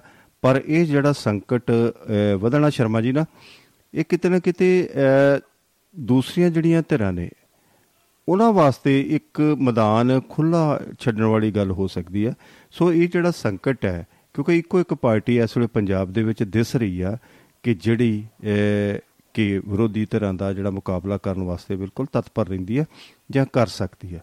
ਤੇ ਜੇ ਇਹਦੇ ਵਿੱਚ ਵੀ ਅਹ, ਤੇ ਜਿਵੇਂ ਅਹ, ਆਪਾਂ ਇਹ ਗੱਲ ਕਹੀਏ ਵੀ ਖੇਡ ਦੇ ਵਿੱਚ ਅਹ, ਜੇ ਕੋਈ ਟਾਪ ਦਾ ਅਹ, ਖਿਡਾਰੀ ਹੈ ਪੋਜੀਸ਼ਨ ਦਾ ਜੇ ਉਹ ਜ਼ਖਮੀ ਹੋ ਜਾਵੇ ਜਾਂ ਉਹਨੂੰ ਰੈੱਡ ਕਾਰਡ ਮਿਲ ਜਾਵੇ ਉਹ ਗੇਮ ਚੋਂ ਬਾਹਰ ਹੋ ਜਾਏ ਤੇ ਦੂਸਰੀ ਜਿਹੜੀ ਆਪੋਜੀਸ਼ਨ ਹੈਗੀ ਆ ਦੂਸਰੀ ਜਿਹੜੀ ਧਿਰ ਹੈ ਦੂਸਰੀ ਜਿਹੜੀ ਟੀਮ ਹੈ ਉਹਨੂੰ ਮੈਚ ਜਿੱਤਣਾ ਬੜਾ ਅ, ਸੌਖਾ ਹੋ ਜਾਂਦਾ। ਅ, ਸੋ ਜਿੰਨੀ ਜਲਦੀ ਇਹਨਾਂ ਇਹ ਇਸ ਕਲੇਸ਼ ਚੋਂ ਬਾਹਰ ਨਿਕਲਦੇ ਨੇ ਉਹ ਸਾਡੇ ਪੰਜਾਬ ਵਾਸਤੇ ਵੀ ਜਾਂ ਸਾਡੇ ਲੋਕਾਂ ਵਾਸਤੇ ਵੀ ਜਾਂ ਇਸ ਪਾਰਟੀ ਦੇ ਵਾਸਤੇ ਵੀ ਖਾਸ ਤੌਰ ਤੇ ਉਨੇ ਹੀ ਇਸ ਉਸ ਹਿੱਤ ਦੇ ਵਿੱਚ ਹੋਏਗੀ ਜੀ। ਸੋ ਮੈਂ ਅਗਲੀ ਗੱਲ ਕਰਦਾ ਹਾਂ ਕਿ ਜਿਵੇਂ ਪਹਿਲਾਂ ਹੀ ਅਸੀਂ ਈਡੀ ਦੀ ਗੱਲ ਕਰਕੇ ਹਟੇ ਹਾਂ ਜੀ। ਤੇ ਇਵੇਂ ਹੀ ਅਸੀਂ ਗੱਲ ਕਰੀਏ ਕਿ ਇਹ ਜਿਹੜੀ ਇਹ ਜਿਹੜੀ ਹਵਾ ਆ ਇਹ ਬਹੁਤ ਦੂਰ ਦੂਰ ਤੱਕ ਗਈ ਹੈ ਤੇ ਕੋਲਕਾਤਾ ਦੇ ਵਿੱਚ ਇੱਕ ਬਹੁਤ ਵੱਡੀ ਇੱਕ ਸਕੈਂਡਲ ਹੋਇਆ ਹੈ ਤੇ ਉਹਦੇ ਵਿੱਚ ਕਿ ਬਹੁਤ ਸਾਰੀ ਜੀ। ਵਿੱਚ ਤੁਹਾਨੂੰ ਮਤਲਬ ਕਹਾ ਵੀ ਕਿੰਨਾ ਸਾਡਾ ਚਕੋਟੀ ਦਾ ਵਰਗ ਹੈ ਜਿਹੜਾ ਅਧਿਆਪਕ ਮਹਿਕਮਾ ਨਾ ਟੀਚਰ ਜੀ। ਔਰ ਦੇਖਿਆ ਜਾਵੇ ਕਿੰਨੇ ਘੁਟਾਲੇ ਸਾਡੇ ਵੀ ਹੈ ਨੇ ਪਰ ਗੁਪਤ ਰਹਿ ਗਏ। ਹੂੰ। ਪੰਜਾਬ ਦੇ ਔਰ ਹਰਿਆਣੇ ਦੇ ਜੱਗ ਜ਼ਾਹਰ ਹੋ ਗਏ। ਬਿਲਕੁਲ। ਠੀਕ ਹੈ ਨਾ ਜੀ। ਔਰ ਉਹ ਕਿੰਨੀ ਵੱਡਾ ਹੈਗਾ ਪੱਛਮੀ ਬੰਗਾਲ ਉੱਥੇ ਵੀ ਜਿਹੜੀ ਜੀ। ਤੇ ਇਹ ਸਾਰੇ ਬੰਨਿਓ ਜਿਹੜੇ ਆ ਸਰਕਾਰਾਂ ਮਲਾਈ ਲਾ ਰਹੀਆਂ ਔਰ ਗਰਦਨ ਕਿਹਦੀ ਆ ਅਧਿਆਪਕਾਂ ਦੀ ਆ ਉਹਨਾਂ ਦੇ ਉੱਤੇ ਸਵਾਰ ਹੋ ਕੇ ਔਰ ਬੜੀ ਬਹਾਦਰੀ ਕਹਾਂਗੇ ਈਡੀ ਦੀ ਕਿ ਘੱਟੋ ਘੱਟ ਉਹਨਾਂ ਨੇ ਇਹ, ਇਹਨਾਂ ਦਰਿੰਦਿਆਂ ਨੂੰ ਮੈਂ ਕਹੂੰਗਾ ਵੀ ਜਿਹੜੇ ਤਰਸ ਨਹੀਂ ਕਰਦੇ ਔਰ ਕਿੱਥੋਂ ਤੱਕ ਉਹ ਕਿਸੇ ਦੇ ਮਕਾਨ ਲੈ ਕੇ ਕਿੱਦਾਂ ਦੇ ਉਹਦੇ ਕੁਆਟਰਾਂ ਨੂੰ ਮਿੰਨੀ ਬੈਂਕ ਬਣਾਇਆ ਸੀਗਾ। ਔਰ ਕਿੰਨੀਆਂ ਧੜਾਂ ਦੀਆਂ ਧੜਾਂ ਜਿੱਦਾਂ ਤੂੜੀ ਹੁੰਦੀ ਹੈ ਇਦਾਂ ਨੋਟ ਨਿਕਲ ਰਹੇ ਆ ਹੂੰ, ਹੂੰ। ਦੱਸੋ ਇੱਥੇ ਇਮਾਮ ਤੇ ਹੈ ਕੌਣ ਹੈ ਸਾਊ ਹੂੰ। ਸਾਰਿਆਂ ਦਾ ਹੀ ਬੁਰਾ ਹਾਲ ਜੀ। ਸਰਕਾਰਾਂ ਜਿਹੜੀਆਂ ਵੀ ਆਉਂਦੀਆਂ ਪਹਿਲਾਂ ਧਨ ਇਕੱਠਾ ਕਰਦੀਆਂ ਤੇ ਫਿਰ ਉਹ ਚੋਣ ਫੰਡ ਤੇ ਆਪਣੀ ਜਿਹੜੀ ਆ ਮੁੜ ਕੇ ਲੋਕਾਂ ਨੂੰ ਬੁਰਕੀ ਪਾਉਣ ਨੂੰ ਜਾਂ ਮੰਡਣ ਨੂੰ ਜਿਹੜਾ ਜ਼ੋਰ ਲਾਉਂਦੀਆਂ ਔਰ ਕਿੰਨਾ ਵੱਡਾ ਸਕੈਂਡਲ ਹੈ ਡਿਟੇਲ ਚ ਤੁਸੀਂ ਦੱਸ ਸਕਦੇ ਹੋ? ਅ, ਅ, ਬਿਲਕੁਲ ਤੁਸੀਂ ਜਿਹੜੀ ਇੱਕ- ਇੱਕ ਗੱਲ ਕੀਤੀ ਹੈ ਕਿ ਚੋਣ ਫੰਡਾਂ ਦੀ ਤੁਸੀਂ ਗੱਲ ਕੀ- ਅ, ਕੀਤੀ ਹੈ ਨਾ ਜੀ। ਅ, ਔਰ ਬੜੀ ਹੈਰਾਨਗੀ ਵਾਲੀ ਗੱਲ ਹੈ ਕਿ ਜਿਹੜੀਆਂ ਅ, ਇੱਕ ਇੱਕ ਕਾਨੂੰਨ ਬਣਾ ਦਿੱਤਾ ਗਿਆ ਅ, ਜਿਹੜਾ ਕਿ ਉਹਦੇ ਵਿੱਚ ਕੀ ਹੈਗਾ ਕਿ ਕਿਸੇ ਵੀ ਪਾਰਟੀ ਦਾ ਅ, ਜਿਹੜਾ ਫੰਡ ਹੈ ਅ, ਉਹ ਰਾਈਟ ਟੂ ਇਨਫੋਰਮੇਸ਼ਨ ਐਕਟ ਦੇ ਅੰਡਰ ਨਹੀਂ ਆਉਂਦਾ। ਅਹ ਕਿਸੇ ਵੀ ਜਿਹੜੀ ਪਾਰਟੀ ਦਾ ਫੰਡ ਹੈ ਉਹਦੀ ਤੁਸੀਂ ਪੁਣਛਾਣ ਨਹੀਂ ਕਰ ਸਕਦੇ ਵੀ ਕਿਧਰੋਂ ਅਹ ਆਇਆ ਹੈ ਜਾਂ ਕਿਸ ਨੇ ਭੇਜਿਆ ਹੈ। ਹੁਣ ਅਰਬਾਂ ਖਰਬਾਂ ਦਾ ਜਿਹੜਾ ਫੰਡ ਹੈ ਜੀ ਅਹ ਪਾਰਟੀਆਂ ਦੇ ਅਹ ਫੰਡ ਵਿੱਚ ਪਿਆ ਹੋਇਆ ਹੈ ਤੇ ਜਿਹਦਾ ਕੋਈ ਅਹ, ਮਾਂ ਪਿਓ ਨਹੀਂ। ਜੇ ਦੇਖੋ ਅਹ, ਬਾਕੀ ਜਿਹੜੀਆਂ ਚੀਜ਼ਾਂ ਨੇ ਬਾਕੀ ਅਹ, ਇਹ ਦੱਸੋ ਮੈਂ ਇੱਕ ਗੱਲ ਸਿੰਪਲ ਜਿਹਾ ਸਵਾਲ ਬਣਦਾ ਕਿ ਜਿਹੜਾ ਪਾਰਟੀਆਂ ਦੇ ਕੋਲ ਫੰਡ ਆਉਂਦਾ ਅਹ, ਕੀ ਉਹਦੀ ਡਿਟੇਲ ਜਦੋਂ ਇਹ ਡਿਟੇਲ ਹੀ ਕੋਈ ਨਹੀਂ ਵੀ ਇਹ ਪਾਰਟੀ ਇਹ ਫੰਡ ਕਿੱਥੋਂ ਆਇਆ ਇਹ ਕਿੱਥੋਂ ਚੱਲਿਆ ਇਹ ਕਿੰਨੇ ਭੇਜਿਆ ਕਿਸ ਥਰੂ ਭੇਜਿਆ ਤੇ ਇਹ ਸਾਰੀ ਜੇ ਇਹ ਇਹਨਾਂ ਪਾਰਟੀਆਂ ਦੇ ਦਫ਼ਤਰਾਂ ਤੱਕ ਜੇ ਪਾਰਟੀਆਂ ਦੇ ਤਹਿਖਾਨਿਆਂ ਦੇ ਵਿੱਚ ਪਾਰਟੀਆਂ ਦੇ ਕੋਲ ਜੇ ਇੰਨਾ ਫੰਡ ਪਹੁੰਚਦਾ ਤੇ ਇਹਨੂੰ ਅਸੀਂ ਕੀ ਈਡੀ ਦੇ ਦਾਇਰੇ ਵਿੱਚ ਨਹੀਂ ਲਿਆਉਣਾ ਚਾਹੀਦਾ ਇਹਨੂੰ ਵੀ ਈਡੀ ਦਾਇਰੇ ਦੇ ਵਿੱਚ ਆਉਣਾ ਚਾਹੀਦਾ। ਇਹਨੂੰ ਵੀ ਅਸੀਂ ਮਨੀ ਲਾਂਡਰਿੰਗ ਹੀ ਮੰਨਣਾ ਅਹ, ਪਏਗਾ। ਹੁਣ ਜੇ ਪਾਰਟੀਆਂ ਦੀ ਅਹ, ਕਿਹੜੀ ਆਮਦਨ ਹੈਗੀ ਆ ਇਹ ਤਾਂ ਸਾਰੇ ਦੇ ਸਾਰੇ ਪੈਸੇ ਉਹਨਾਂ ਦੇ ਮਤਲਬ ਹੈ ਕਿ ਆਮਦਨ ਤੋਂ ਵੱਧ ਅਹ, ਜਿਹੜੇ ਹੈਗੇ ਉਹ ਪ- ਅਹ, ਕਮਾਈ ਗਿਣੀ ਜਾ ਸਕਦੀ ਆ। ਕਰੋੜਾਂ ਅਰਬਾਂ ਰੁਪਇਆਂ ਦਾ ਜਿਹੜਾ ਕੋਈ ਬਿਲਕੁਲ ਹਿਸਾਬ ਕਿਤਾਬ ਹੀ ਨਹੀਂ ਆ। ਅਹ, ਸੋ ਇਹਦੇ ਵੀ ਜਿਹੜੇ ਸਕੈਂਡਲ ਦੇ ਵਿੱਚ ਜਿਹੜਾ ਹੈਗਾ ਕਿ ਉਹ ਅਹ, ਅਹ, ਇੱਕ ਉਥੋਂ ਦੇ ਉਦਯੋਗ ਮੰਤਰੀ ਨੇ ਉਹਨਾਂ ਦਾ ਕੋਲਕਾਤਾ ਦੇ। ਇਹਦੇ ਵਿੱਚ ਪਾਰਥ ਸਰ- ਚੈਟਰਜੀ। ਜਿਹੜੇ ਹੈਗੇ ਨੇ। ਤੇ ਉਹਨਾਂ ਦੇ ਬਹੁਤ ਹੀ ਨਜ਼ਦੀਕੀ ਜਿਹੜੇ ਹੈਗੇ ਨੇ ਉਹ ਅਰਪਤਾ ਹੈ ਨੇ। ਉਹਨਾਂ ਦੇ ਕੋਲੋਂ ਜਿਹੜੀ ਹੈ ਕਿ ਉਹ ਇੰਨੀ ਪਹਿਲਾਂ 21 ਅਹ, ਕਰੋੜ ਰੁਪਏ ਦੀ ਪਹਿਲਾਂ ਰਾਸ਼ੀ ਉਹਨਾਂ ਕੋਲੋਂ ਮਿਲੀ ਸੀ। ਤੇ ਉਹ ਵੀ ਬੜੀ 2.5 ਕਰੋੜ ਦੀ ਹੋਣੀ ਤੇ ਹੁਣ ਜਿਹੜੀ ਹੈਗੀ ਉਹਨਾਂ ਦਾ ਇੱਕ ਵੱਖਰਾ ਇੱਕ ਹੋਰ ਫਲੈਟ ਸੀਗਾ ਜੀ ਉਹਨੂੰ ਉਹਦੀ ਚੈਕਿੰਗ ਹੋਈ ਤੇ ਜਿਹਦਾ ਕਿ ਇਹਨਾਂ ਨੇ ਉਹ ਫਲੈਟ ਦਾ ਪਤਾ ਲੱਗ ਗਿਆ ਕਿ ਉੱਥੇ। ਪੈਸੇ ਪਏ ਨੇ ਤੇ ਉਹ ਉੱਥੇ ਉਹਨਾਂ ਨੇ ਛਾਪਾਮਾਰੀ ਕਰਕੇ ਤੇ ਉਹ ਜਿਹੜਾ ਜਿਵੇਂ ਤੁਸੀਂ ਦੱਸ ਰਹੇ ਹੋ ਅਹ, 28 29 ਕਰੋੜ ਰੁਪਏ ਜਿਹੜਾ ਉੱਥੋਂ ਫੜ ਲਿਆ। ਲਾਕ ਤੋੜ ਕੇ ਤੇ ਉੱਥੋਂ ਫੜਿਆ ਗਿਆ। ਅਹ ਸੋ ਈਡੀ ਨੇ ਅਹ, ਇਹ ਗੱਲ ਵੀ ਕਹੀ ਹੈ ਕਿ ਭਾਵੇਂ ਅਹ, ਜ਼ਿਆਦਾ ਇਹਨਾਂ ਨੇ ਕੋਆਪਰੇਟ ਅਹ, ਨਹੀਂ ਕੀਤਾ ਕਿਉਂਕਿ ਹੋਰ ਮਸਲੇ ਜਿਹੜੇ ਹੈਗੇ ਆ ਉਹ ਵੀ ਹੱਲ ਅਹ, ਕੀਤੇ ਜਾਣੇ ਅਹ, ਬਾਕੀ ਨੇ। ਪਰ ਐਡੇ ਵੱਡੇ ਇੱਕ ਅਹ, ਰਾਜ ਕਰ ਰਹੀ ਸਤਾ ਵਿੱਚ ਜਿਹੜੀ ਪਾਰਟੀ ਆ ਉਹਦੇ ਮੰਤਰੀਆਂ ਦੇ ਏਡੇ ਵੱਡੇ ਇਲਜ਼ਾਮ ਅਹ, ਲੱਗਣੇ ਆ। ਤੇ ਇਹ ਕੋਈ ਬਹੁਤੇ ਸ਼ੁਭ ਸੰਕੇਤ ਆਪਾਂ ਨਹੀਂ ਮੰਨ ਸਕਦੇ। ਇਹਨੂੰ ਅਸੀਂ ਕੁਝ ਮਾੜੀਆਂ ਗੱਲ ਵੀ ਮੰਨ ਸਕਦੇ ਹਾਂ। ਤੇ ਹੁਣ ਇਸੇ ਤਰੀਕੇ ਨਾਲ ਜੇ ਦੇਖਿਆ ਜਾਵੇ ਤੇ ਕਈ ਦਿਨਾਂ ਤੋਂ ਜਿਹੜੀ ਹੈ ਉਹ ਕਾਰਵਾਈ ਸੰਸਦ ਦੀ ਕਾਰਵਾਈ ਜਿਹੜੀ ਆ ਉਹ ਨਹੀਂ ਚੱਲ ਰਹੀ। ਜੀ ਜੀ। ਵਿਰੋਧੀ ਧਿਰ ਦੇ ਇੱਕ ਇੱਕ ਕਰਕੇ ਸਾਰੇ ਜਿਹੜੇ ਅ, ਸੰਸਦ ਮੈਂਬਰ ਨੇ ਉਹਨਾਂ ਨੂੰ ਸਸਪੈਂਡ ਅ, ਕਰ ਦਿੱਤਾ ਗਿਆ ਤੇ ਜਿਹੜੇ ਕਿ ਉਹ ਬਾਹਰ ਅ, ਧਰਨਾ ਲਾ ਕੇ ਅ, ਬਹਿ ਜਾਂਦੇ ਨੇ। ਅ, ਕੀ ਮੈਂ ਇੱਕ ਨਿੱਕੀ ਜੀ ਗੱਲ ਤੁਹਾਡੇ ਨਾਲ ਸਾਂਝੀ ਕਰਾਂ ਤੇ ਫਿਰ ਮੈਂ ਥੋੜੀ ਤਫਸੀਲ ਦੇ ਵਿੱਚ ਵੀ ਗੱਲ ਕਰਾਂਗਾ ਕਿ ਇਹ ਕੋਈ ਅ, ਸੰਵਿਧਾਨਿਕ ਅ, ਗੱਲ ਹੈ ਕਿ ਅਗਲੇ ਨੂੰ ਆਪਣੀ ਜਿਹੜੀ ਗੱਲ ਰੱਖਣ ਦਾ ਅਧਿਕਾਰ ਨਹੀਂ ਆ ਤੇ ਜੇ ਕੋਈ ਆਪਣਾ ਆਪਣੀ ਗੱਲ ਰੱਖਦਾ ਹੈ ਤੇ ਤੁਸੀਂ ਉਹਨੂੰ ਕਹਿੰਦੇ ਨੇ ਕਿ ਇਹ ਗ- ਗ- ਗੱਲਬਾਤ ਦੇ ਵਿੱਚ ਅ, ਅੜਿੱਕਾ ਪਾਉਂਦਾ ਹੈ। ਜਦ ਕਿ ਜਿਹੜੀ ਸੰਸਦ ਆ ਸੰਸਦ ਦੇ ਵਿੱਚ ਕੀ ਹੈਗਾ ਕਿ ਹਰ ਗੱਲ ਦੇ ਮੁੱਦੇ ਉੱਪਰ ਬਹਿਸ ਹੋਣੀ ਹੈ ਹਰ ਗੱਲ ਦੇ ਉੱਪਰ ਉਹਦਾ ਨੋਟਿਸ ਲਿਆ ਜਾਣਾ ਹਰ ਗੱਲ ਜਿਹੜੀ ਹੈਗੀ ਉਹ ਤਲਖੀ ਵਿੱਚ ਵੀ ਹੋ ਸਕਦੀ ਹੈ ਹਰ ਮੁੱਦਾ ਜਿਹੜਾ ਹੈਗਾ ਉਹਨੂੰ ਅ, ਤਰੀਕੇ ਨਾਲ ਵੀ ਵਿਚਾਰਿਆ ਜਾ ਸਕਦਾ। ਜੇ ਕੋਈ ਤਰੀਕੇ ਨਾਲ ਨਹੀਂ ਸੁਣਦਾ ਉਹਨੂੰ ਜ਼ਬਰਦਸਤੀ ਵੀ ਸੁਣਾਉਣਾ ਪੈਂਦਾ। ਅ, ਕੀ ਇਹ ਕੋਈ ਜਾਇਜ਼ ਹੈ ਕਿ ਸਾਰੇ ਜਿਹੜੇ ਅ, ਉਤੋਂ ਦੇ ਜਿਹੜੇ ਸੰਸਦ ਮੈਂਬਰ ਨੇ ਉਹਨਾਂ ਨੂੰ ਸਸਪੈਂਡ ਕਰ ਦੇਣਾ ਜੀ। ਹਾਂ ਜੀ ਇਹ ਆਪਣੇ ਪਾਰਲੀਮੈਂਟ ਚੋਂ ਤਾਂ ਕੀਤੇ ਹੀ ਆ ਫਿਰ ਰਾਜ ਸਭਾ ਚੋਂ ਵੀ ਕੀਤੇ ਆ। ਜੀ ਜੀ ਜੀ। ਔਰ ਸਪੀਕਰ ਸਾਹਿਬ ਉਹ ਕਹਿੰਦੇ ਵੀ ਲਿਖ ਕੇ ਦੇ ਦੇਣ ਗਾਰੰਟੀ ਵੀ ਅਸੀਂ ਆਇੰਦਾ ਇਦਾਂ ਦਾ ਕੰਮ ਨਹੀਂ ਕਰਾਂਗੇ। ਤਾਂ ਮੈਂ ਇਹਨਾਂ ਨੂੰ ਜਿਹੜਾ ਅੰਦਰ ਐਂਟਰ ਕਰਾ ਦਿੰਦਾ ਆ। ਜਦੋਂ ਕੋਈ ਜ਼ਿਆਦਾ ਸਾਡੇ ਵੀ ਝਗੜੇ ਹੋ ਜਾਂਦੇ ਆ ਤਾਂ ਫਿਰ ਲਿਖਤੀ ਸਮਝੌਤਾ ਹੁੰਦਾ। ਠੀਕ ਹੈ ਨਾ ਜੀ? ਉਦਾਂ ਜੇ ਮੂੰਹ ਜ਼ਬਾਨੀ ਮਾਫ ਕਰ ਦੋ ਅਗਲਾ ਮੰਨਦਾ ਨਹੀਂ ਨਾ ਮੁੜ ਕੇ ਗਲਤੀ ਕਹਿੰਦਾ ਮੈਂ ਕੀਤੀ ਆ। ਤਾਂ ਮੇਰਾ ਖਿਆਲ ਹੈ ਜਿਹੜੇ ਕਾਇਦੇ ਕਾਨੂੰਨ ਤੇ ਰਹਿਣਾ ਚਾਹੀਦਾ ਉਹ ਰਹਿ ਕੇ ਗੱਲ ਕਰ ਲੈਣੀ ਚਾਹੀਦੀ ਆ। ਇਦਾਂ ਵੀ ਅਸੀਂ ਕੁਝ ਜਨਤਾ ਦਾ ਸਵਾਰ ਨਹੀਂ ਸਕਦੇ ਜੇ ਅਸੀਂ ਬਾਹਰ ਹੀ ਹੋ ਜਾਵਾਂਗੇ ਜਾਂ ਬਾਹਰ ਰਹਿ ਕੇ ਆਵਾਜ਼ ਜਿਹੜੀ ਥੋੜੀ ਬਹੁਤੀ ਵੀ ਸਾਡੀ ਆ ਉਹ ਵੀ ਖਤਮ ਹੋ ਜਾਂਦੀ ਆ। ਤਾਂ ਮੇਰਾ ਖਿਆਲ ਸਾਰਿਆਂ ਨੂੰ ਥੋੜਾ ਇਹਦੇ 'ਚ ਜਿਹੜਾ ਕਾਨੂੰਨ ਤੇ ਕਾਇਦਾ ਆ ਉਹਦੀ ਕਦਰ ਕਰਨੀ ਚਾਹੀਦੀ। ਅਹ, ਕਿਉਂਕਿ ਆਖਰ ਕਾਫੀ ਗਿਣਤੀ ਦੇ ਵਿੱਚ ਸਾਰੇ ਚੁਣੇ ਨੁਮਾਇੰਦੇ ਹੁੰਦੇ ਆ। ਹੂੰ। ਤੇ ਟਾਈਮ ਵੀ ਬਹੁਤ ਕੀਮਤੀ ਹੁੰਦਾ। ਤੇ ਜੋ ਹੈਗੀਆਂ ਨੇ ਉਹਦੇ ਚ ਨਿਯਮ ਨੇ ਉਹਨਾਂ ਦਾ ਸਤਿਕਾਰ ਕਰਨਾ ਚਾਹੀਦਾ। ਤੇ ਹੈ ਕਾਰਵਾਈ ਜਿਹੜੀ ਹੈਗੀ ਉਹ ਨਿਰੰਤਰ ਚੱਲਣੀ ਚਾਹੀਦੀ ਹੈ ਕਿਉਂਕਿ ਇਹ- ਚੀਜ਼ ਬਣੀ ਇਸੇ ਕਰਕੇ ਹੈ ਕਿ ਉੱਥੇ ਬੈਠ ਕੇ ਮੁੱਦੇ ਵਿਚਾਰੇ ਜਾਣ ਸਾਰੀ ਗੱਲਬਾਤ ਹੋਵੇ। ਇੱਕ ਪਾਸੜ ਜਿਹੜੀ ਆ ਉਹ ਗੱਲਬਾਤ ਨਾ ਹੋਵੇ ਜੇ ਇੱਕ ਪਾਸੜ ਗੱਲ ਹੋਣੀ ਹੈ ਤੇ ਘਰੇ ਬੈਠ ਕੇ ਵੀ ਹੋ ਸਕਦੀ ਆ। ਜਾਂ ਸੰਸਦ ਦੇ ਜਿਹੜੇ ਸੈਸ਼ਨ ਬੁਲਾਉਣ ਦੀ ਤੇ ਮੇਰਾ ਖਿਆਲ ਕੋਈ ਏਡੀ ਜ਼ਰੂਰਤ ਵੀ ਨਹੀਂ ਹੈ ਜੋ ਪਾਰਟੀ ਰੂਲਿੰਗ ਪਾਰਟੀ ਹੈ ਜੋ ਬਹੁਮਤ ਦੇ ਵਿੱਚ ਹੈ ਤਾਂ ਜੋ ਜੀ ਕਰੇ ਉਹ ਕਰਦੀ ਰਵੇ। ਸੋ ਈਡੀ ਨਾਲ ਹੀ ਅੱਜ ਜ਼ਿਆਦਾ ਸੰਬੰਧਿਤ ਗੱਲਾਂ ਹੋ ਰਹੀਆਂ ਨੇ। ਕਿ ਜਿਹੜੇ ਅਹ, ਉੱਥੋਂ ਦੇ ਦਿੱਲੀ ਦੇ ਸਿਹਤ ਮੰਤਰੀ ਅਹ, ਸਤਿੰਦਰ ਜੈਨ ਜੀ ਉਹਨਾਂ ਅਹ, ਦੇ ਜਿਹੜੀ ਰਿਪੋਰਟ ਹੈ ਅਹ, ਜਿਹੜਾ ਦੋਸ਼ ਪੱਤਰ ਹੈ ਉਹ ਈਡੀ ਨੇ ਅਹ, ਜਿਹੜਾ ਹੈਗਾ ਉਹ ਦਾਖਲ ਕਰ ਦਿੱਤਾ ਗਿਆ ਉਹ ਰਿਪੋਰਟ ਬਣਾ ਕੇ ਅਹ, ਦੇ ਦਿੱਤੀ ਗਈ ਹੈ ਜੀ। ਅਹ, ਜਿਹਦੇ ਵਿੱਚ ਕਿ ਉਹਨਾਂ ਨੂੰ ਅਹ, ਦੋਸ਼ੀ ਪਾਇਆ ਗਿਆ। ਉਹਨਾਂ ਨੂੰ ਉਹਨਾਂ ਦੇ ਨਾਲ ਜਿਹੜੇ ਹੈਗੇ ਆ ਚਾਰ ਕੰਪਨੀਆਂ ਅਹ, ਜਿਨ੍ਹਾਂ ਦੇ ਨਾਲ ਉਹਨਾਂ ਨੇ ਮਨੀ ਲਾਂਡਰਿੰਗ ਕੀਤੀ ਹੈ ਪੈਸੇ ਦਾ ਆਦਾਨ ਪ੍ਰਦਾਨ ਕੀਤਾ ਉਹਨਾਂ ਦਾ ਵੀ ਤੇ 6 ਹੋਰ ਜਿਹੜੇ ਸਿਹਤ ਅਧਿਕਾਰੀ ਜਾਂ ਹੋਰ ਤਰੀਕੇ ਦੇ ਮੁਲਾਜ਼ਮਾਂ ਉਹਨਾਂ ਦੇ ਉੱਪਰ ਵੀ ਜਿਹੜਾ ਦੋਸ਼ ਆ ਉਹ ਆਇਦ ਹੋਇਆ। ਇਹ ਆਪਣੇ ਮੈਂ ਥੋੜਾ ਇਹ ਦੱਸ ਦਵਾਂ ਕਿ ਸਤਿੰਦਰ ਜੈਨ ਜੀ ਉੱਥੋਂ ਦੇ ਦਿੱਲੀ ਦੇ ਸਿਹਤ ਮੰਤਰੀ ਰਹੇ ਨੇ।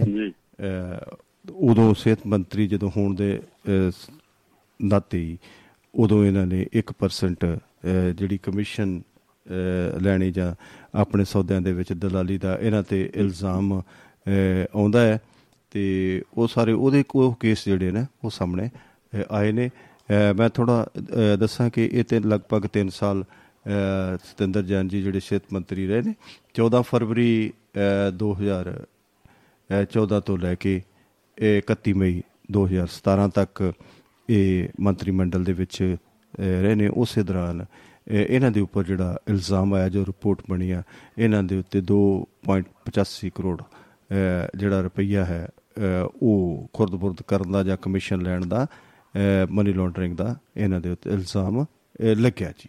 ਬਾਕੀ 100 ਅਹ, ਜਿਹੜੀ ਰਿਪੋਰਟ ਦੇ ਵਿੱਚ ਗੱਲ ਆਈ ਹੈ ਕਿ 133 골ਡ ਕੋਇਨ ਵੀ ਇਹਨਾਂ ਦੇ ਕੋਲੋਂ ਜਿਹੜੇ ਆ ਉਹ ਅਹ, ਫੜੇ ਗਏ ਨੇ। ਜਾਂ ਇਸ ਚੀਜ਼ ਦਾ ਜਿਹੜਾ ਹੈ ਈਡੀ ਨੇ ਉਹ ਦਾਵਾ ਕੀਤਾ ਹੈ। ਬਹੁਤ ਸਾਰੀਆਂ ਜਿਹੜੀਆਂ ਅਹ, ਹੋਰ ਵੀ ਇਹ ਜਿਹੜੀਆਂ ਸਮੱਗਰੀਆਂ ਨੇ ਜਾਂ ਦਸਤਾਵੇਜ਼ ਨੇ ਕੁਝ ਇਲੈਕਟ੍ਰੋਨਿਕ ਅਹ, ਦਸਤਾਵੇਜ਼ ਕੁਝ ਹੋਰ ਕਾਗਜ਼ਾਤ ਅਹ, ਜਿਨ੍ਹਾਂ ਦੀ ਅਜੇ ਪੁਣਛਾਣ ਹੋਣੀ ਆ ਉਹ ਵੀ ਇਤਰਾਜ਼ਯੋਗ ਮਿਲੀ ਹੈ ਸੋ ਅਹ, ਤੁਹਾਨੂੰ ਕੀ ਲੱਗਦਾ ਕਿ ਇਸ ਤਰ੍ਹਾਂ ਦੇ ਜਿਹੜੇ ਕੇਸ ਨੇ ਉਹ ਪੁੱਟ ਹੁੰਦੇ ਰਹਿਣ ਤੇ ਲੋਕਾਂ ਦੇ ਲੋਕਾਂ ਦੇ ਵਿੱਚ ਜਾਗਰੂਕਤਾ ਆਉਂਦੀ ਰਹਿਣੀ ਚਾਹੀਦੀ ਹੈ। ਜੀ। ਜੀ ਜੇ ਇਹਨਾਂ ਨਾ ਨਿਆਂ ਪ੍ਰਣਾਲੀ ਜਾਂ ਜੋ ਵੀ ਹੈ ਸਾਡੀ ਸਰਕਾਰਾਂ ਕਰਨ ਤਾਂ ਫਿਰ ਤਾਂ ਬਿਲਕੁਲ ਏਕਾਧਿਕਾਰ ਹੀ ਹੋ ਜਾਏਗਾ। ਹਰ ਬੰਦਾ ਜਿੰਨਾ ਮਰਜ਼ੀ ਲੁੱਟ ਕੇ ਘਰ ਨੂੰ ਲੈ ਜੇ ਜੇ ਇਹ ਸਾਡੇ ਲੋਕਾਂ ਦੁਆਰਾ ਚੁਣੀਆਂ ਸਰਕਾਰਾਂ ਨੇ ਮਹਿਕਮੇ ਨੇ ਤਾਂ ਫਿਰ ਹੀ ਉਹਨਾਂ ਨਾਲ ਕੁਝ ਪੜਤਾਲ ਜਿਹੜੀ ਅਸੀਂ ਕਰ ਸਕਦੇ ਹਾਂ। ਔਰ ਹੋਣੀ ਚਾਹੀਦੀ ਆ। ਇਹ ਦੇਸ਼ ਦੇ ਲਈ ਪੋਜ਼ਿਟਿਵ ਆ। ਕਿਉਂਕਿ ਜੇ ਕੁਝ ਘਰਾਣੇ ਇਹ ਲੁੱਟ ਕਰ ਲੈਣਗੇ ਜਾਂ ਕਿਵੇਂ ਤਾਂ ਉਹ ਦੇਸ਼ ਦਾ ਵਿਕਾਸ ਕਿੱਥੋਂ ਹੋਵੇਗਾ? ਫਿਰ ਅਸੀਂ ਰੁਜ਼ਗਾਰ ਦੀਆਂ ਗੱਲਾਂ ਕਰਦੇ ਆ ਕੁਝ ਹੋਰ ਮਹਿੰਗਾਈ ਦੀਆਂ ਗੱਲਾਂ ਕਰਦੇ ਆ ਜਦੋਂ ਚੰਦ ਲੋਕਾਂ ਕੋਲ ਹੀ ਚਲੇ ਜਾਂਦੀ ਆ ਇਹ ਜਿਹੜਾ ਸਰਮਾਇਆ ਆ ਜਾਂ ਜੋ ਵੀ ਹੈਗਾ ਪੂੰਜੀ ਸੰਪਤੀ ਤਾਂ ਫਿਰ ਉਹ ਮਨਮਰਜ਼ੀਆਂ ਕਰਦੇ ਆ। ਤਾਂ ਜ਼ਰੂਰ ਨਕੇਲ ਜਿਹੜੀ ਆ ਅਸੀਂ ਪਸ਼ੂ ਨੂੰ ਵੀ ਪਾਉਨੇ ਆ ਰਿਕਸ਼ ਨੂੰ ਵੀ ਪਾਉਨੇ ਆ ਬਾਂਦਰ ਦੇ ਗਲ ਵੀ ਰੱਸੀ ਪਾਉਨੇ ਆ ਤੇ ਪਸ਼ੂ ਬਿਰਤੀ। ਜਿਹੜੇ ਪਸ਼ੂ ਬਿਰਤੀ ਜਿਹੜੇ ਬੰਦੇ ਨੇ ਉਹਨਾਂ ਨੂੰ ਵੀ ਪਾਉਂਦੇ ਹੋ। ਜਿਹੜੇ ਉਹਨਾਂ ਨੂੰ ਉਹਨਾਂ ਨੂੰ ਨਿਜਮਾਂ ਨਾਲ ਪਾਉਣੀ ਪੈਂਦੀ ਹੈ ਜੀ। ਇਹ ਜਾਣ ਕੇ ਦੂਜੇ ਬੰਨੇ ਹੁਣ ਸਿਹਤ ਮੰਤਰੀ ਉੱਥੋਂ ਦੀ ਵੀ ਗੱਲ ਕਰਦੇ ਹੋ। ਤੇ ਵਿਜੇ ਸਿੰਗਲਾ ਸਾਹਿਬ ਦੇ ਵੀ ਜਿਹੜਾ ਕਰੀਬੀ ਰਿਸ਼ਤੇਦਾਰ ਸੀ ਪ੍ਰਦੀਪ ਕੁਮਾਰ ਉਹਨੂੰ ਵੀ ਹਾਈ ਕੋਰਟ ਤੋਂ ਜ਼ਮਾਨਤ ਮਿਲ ਗਈ ਆ। ਠੀਕ ਹੈ ਜੀ। ਤੇ ਦੱਸੋ ਹੁਣ ਆਪਾਂ ਕਿੱਧਰ ਨੂੰ ਜਾਈਏ ਤੇ ਕਿਹਦੇ ਬਾਰੇ ਕੀ ਕਹੀਏ। ਤੇ ਕਈ ਵਾਰੀ ਇਹ ਗੱਲਾਂ ਜਿਹੜੀਆਂ ਉਹ ਖਾਲੀ ਨਿਕਲ ਆਉਂਦੀਆਂ ਤੇ ਅਸੀਂ ਭਰਿਆ ਡਰਮ ਹੁੰਦਾ ਪਹਿਲਾਂ ਭਰਿਆ ਭਰਿਆ ਦੇਖਦਾ ਜਦੋਂ ਜਿੰਦਾ ਖੋਲਦੇ ਆ। ਤਾਂ ਫਿਰ ਕਹਿੰਦੇ ਨਹੀਂ ਖਾਲੀ ਆ ਭਈ ਇਹ ਸਿਸਟਮ ਇਹਨਾਂ ਨੂੰ ਮੇਰਾ ਖਿਆਲ ਜਿਹੜੇ ਮਲਾਈ ਮਹਿਕਮੇ ਇਹਨਾਂ ਨੇ ਬਦੋ ਬਦੀ ਇਹਨਾਂ ਨੂੰ ਕਮਿਸ਼ਨ ਮਿਲ ਜਾਂਦਾ ਆ। ਲੋਕੀ ਨਾ ਘਰੇ ਉਹ ਕੀ ਕਹਿੰਦੇ ਹੁੰਦੇ ਕੇਲਿਆਂ 'ਚ ਨੋਟ ਪਾ ਕੇ ਵੀ ਸੁੱਟ ਜਾਂਦੇ ਆ ਇਹ ਬਸ। ਹੀ ਲੱਗੇ ਤਾਂ ਕੀ ਕੀਤਾ ਜਾ ਸਕਦਾ ਇਹਨਾਂ ਦਾ? ਇਹ ਮਲਾਈ ਮਹਿਕਮਾ ਹੈ ਬਹੁਤ ਬਹੁਤ ਵਧੀਆ ਗੱਲ ਤੁਸੀਂ ਕੀਤੀ ਜੀ ਮਲਾਈ ਮਹਿਕਮਾ ਇੱਕ ਵੱਖਰਾ ਸ਼ਬਦ ਆਇਆ ਇਹਨਾਂ ਲੋਕਾਂ ਵਾਸਤੇ ਜੀ। ਸੋ ਚੰਗੀ ਗੱਲ ਹੈ ਜੀ ਇਸ ਤੇ ਇਹੋ ਜਿਹੀਆਂ ਗੱਲਾਂ ਦੇ ਉੱਤੇ ਵਿਚਾਰ ਵਟਾਂਦਰਾ ਚੱਲਦਾ ਰਹਿਣਾ ਚੱਲਦਾ ਰਹਿਣਾ ਚਾਹੀਦਾ ਜੀ। ਸੋ ਚਲੋ ਕੁਝ ਚੰਗੀਆਂ ਗੱਲਾਂ ਵੀ ਹੋਈਆਂ ਕਿ ਰੇਲਵੇ ਵਿਭਾਗ ਜਿਹੜਾ ਹੈਗਾ ਸਰਕਾਰ ਜਿਹੜੀ ਆ ਰੇਲਵੇ ਵਿਭਾਗ ਦੇ ਵਿੱਚ ਜਿਹੜੇ ਸੀਨੀਅਰ ਸਿਟੀਜ਼ਨ ਸੀ ਜੋ ਪਹਿਲਾਂ ਉਹਨਾਂ ਨੂੰ ਰਿਜ਼ਰਵੇਸ਼ਨ ਦਿੱਤੀ ਗਈ ਸੀਗੀ। ਥੋੜਾ ਜਿਹਾ ਉਹਨਾਂ ਨੂੰ ਸਹੂਲਤਾਂ ਦਿੱਤੀਆਂ ਗਈਆਂ ਸੀਗੀਆਂ ਹੁਣ ਫਿਰ ਵਿਚਾਰ ਕਰ ਰਹੀ ਆ। ਉਹ ਥੋੜੀ ਜੀ ਤੁਸੀਂ ਦੋ ਅਹ, ਦੋ ਚਾਰ ਮਿੰਟ ਦੇ ਵਿੱਚ ਮੈਨੂੰ ਡਿਟੇਲ ਦਿਓ ਕਿਉਂਕਿ ਇਹਨਾਂ ਕੀ ਸਮਝ ਹਾਂਜੀ ਉਹ ਪਹਿਲਾਂ ਸੀਗਾ 58 ਸਾਲ ਦਾ ਜਿਹੜਾ ਹੈਗਾ ਔਰਤ ਤੇ 60 ਸਾਲ ਦੇ ਮਰਦ ਨੂੰ ਜਿਹੜੀ ਇਹ ਸਹੂਲਤ ਸੀਗੀ ਹੁਣ ਉਹ ਮੇਰਾ ਖਿਆਲ 70 ਸਾਲ ਤੱਕ ਕਰ ਲੈਂਦੇ ਆ ਵੀ ਘੱਟੋ ਘੱਟ ਕਰ ਦਿੱਤੀ ਆ ਜਾਂ ਇਹਦੇ ਬਾਰੇ ਐਲਾਨ ਕਰਨਾ ਜੇ ਬਾਕੀ ਆ। ਤੇ ਚਾਹੀਦੀ ਆ ਉਹ ਬੰਦੇ ਨੇ 5-7 ਸਾਲ ਹੋਰ ਜੀਣਾ ਹੈ ਉਹਨੂੰ ਕਰ ਲੈਣ ਦੋ ਫ੍ਰੀ ਦਾ ਸਫਰ ਦਾ ਜੱਦੇ ਕਿਰਾਇਆ ਲਾ ਕੇ। ਤਾਂ ਇਹ ਵੀ ਪੋਜ਼ਿਟਿਵ ਗੱਲ ਹੈ। ਬਾਕੀ ਇੱਕ ਸੈਂਟਰ ਸਰਕਾਰ ਦਾ ਜਾਂ ਸੁਪਰੀਮ ਕੋਰਟ ਦਾ ਫੈਸਲਾ ਮੈਨੂੰ ਤਾਂ ਚੰਗਾ ਲੱਗਾ ਕਿ ਫ੍ਰੀ ਬਿਜਲੀ ਤੇ ਪਾਣੀ ਦੇਣ ਵਾਲੀਆਂ ਪਾਰਟੀਆਂ ਦੀ ਮਾਨਤਾ ਰੱਦ ਕੀਤੀ ਜਾ ਸਕਦੀ ਆ। ਇਹ ਬਹੁਤ ਸਾਡੇ ਦੇਸ਼ ਦੇ ਵਿਕਾਸ ਲਈ ਫੈਸਲਾ ਜਿਹੜਾ ਚੰਗਾ ਹੋਊਗਾ। ਕਿਉਂਕਿ ਇਹ ਲੋਕਾਂ ਦੇ ਪੈਸੇ ਲੋਕਾਂ ਨੂੰ ਅੱਧੇ ਵੰਡ ਕੇ ਤੇ ਆਪਣੇ ਘਰ ਭਰ ਕੇ ਤਾਂ ਦੇਸ਼ ਨੂੰ ਖਾਲੀ ਤੇ ਖੋਖਲਾ ਕਰੀ ਜਾਂਦੇ ਆ। ਇਦਾਂ ਦੇ ਐਲਾਨ ਪਤਾ ਨਹੀਂ ਕਿੱਥੋਂ ਇਹਨਾਂ ਲੋਕਾਂ ਨੇ ਸ਼ੁਰੂ ਕੀਤੇ ਤੇ ਕਿੱਦਾਂ ਇਹਨਾਂ ਨੇ ਮਤਲਬ ਉਹਨਾਂ ਨੂੰ ਲਾਗੂ ਕਰਨਾ ਸ਼ੁਰੂ ਕਰ ਦਿੱਤਾ ਜਿਹਦੇ ਵਿੱਚ ਆਪ ਵੀ ਵਿੱਚ ਹੀ ਸ਼ਾਮਲ ਆ।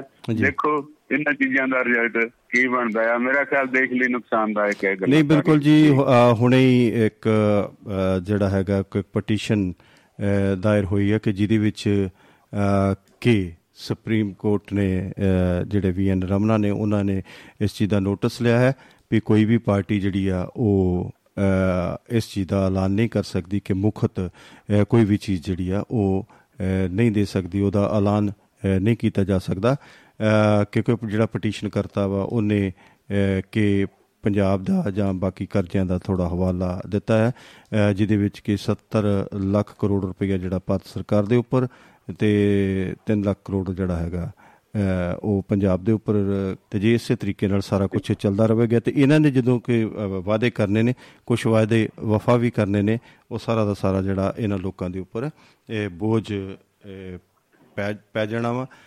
ਸੋ ਮੈਂ ਇੱਕ ਹੋਰ ਗੱਲ ਜਿਹੜੀ ਹੈਗੀ ਕਿ ਬਹੁਤ ਹੀ ਪਖਤਾ ਮਸ- ਮਸਲਾ ਹੈ ਜਿਹੜਾ ਅਹ, ਬਾਈਬਲ ਕਲਾਂ ਦਾ ਗੋਲੀकांड ਦਾ ਹੈਗਾ ਜਾਂ ਬੇਅਦਬੀਆਂ ਦਾ ਮਾਮਲਾ ਹੈ ਤੇ ਉਹ ਸਾਡੇ ਆਪੋਜੀਸ਼ਨ ਦੇ ਨੇਤਾ ਅ, ਸਰਦਾਰ ਪ੍ਰਕਾ- ਆਪਣੇ ਅ, ਪ੍ਰਤਾਪ ਸਿੰਘ ਜੀ ਬਾਜਵਾ ਉਹਨਾਂ ਨੇ ਕਿਹਾ ਕਿ ਵਿਧਾਨ ਸਭਾ ਦਾ ਇੱਕ ਸੈਸ਼ਨ ਸਪੈਸ਼ਲ ਜਿਹੜਾ ਸੈਸ਼ਨ ਆ ਉਹ ਉਹਦੇ ਤੇ ਬਹਿਸ ਕਰਾਉਣੀ ਚਾਹੀਦੀ ਆ।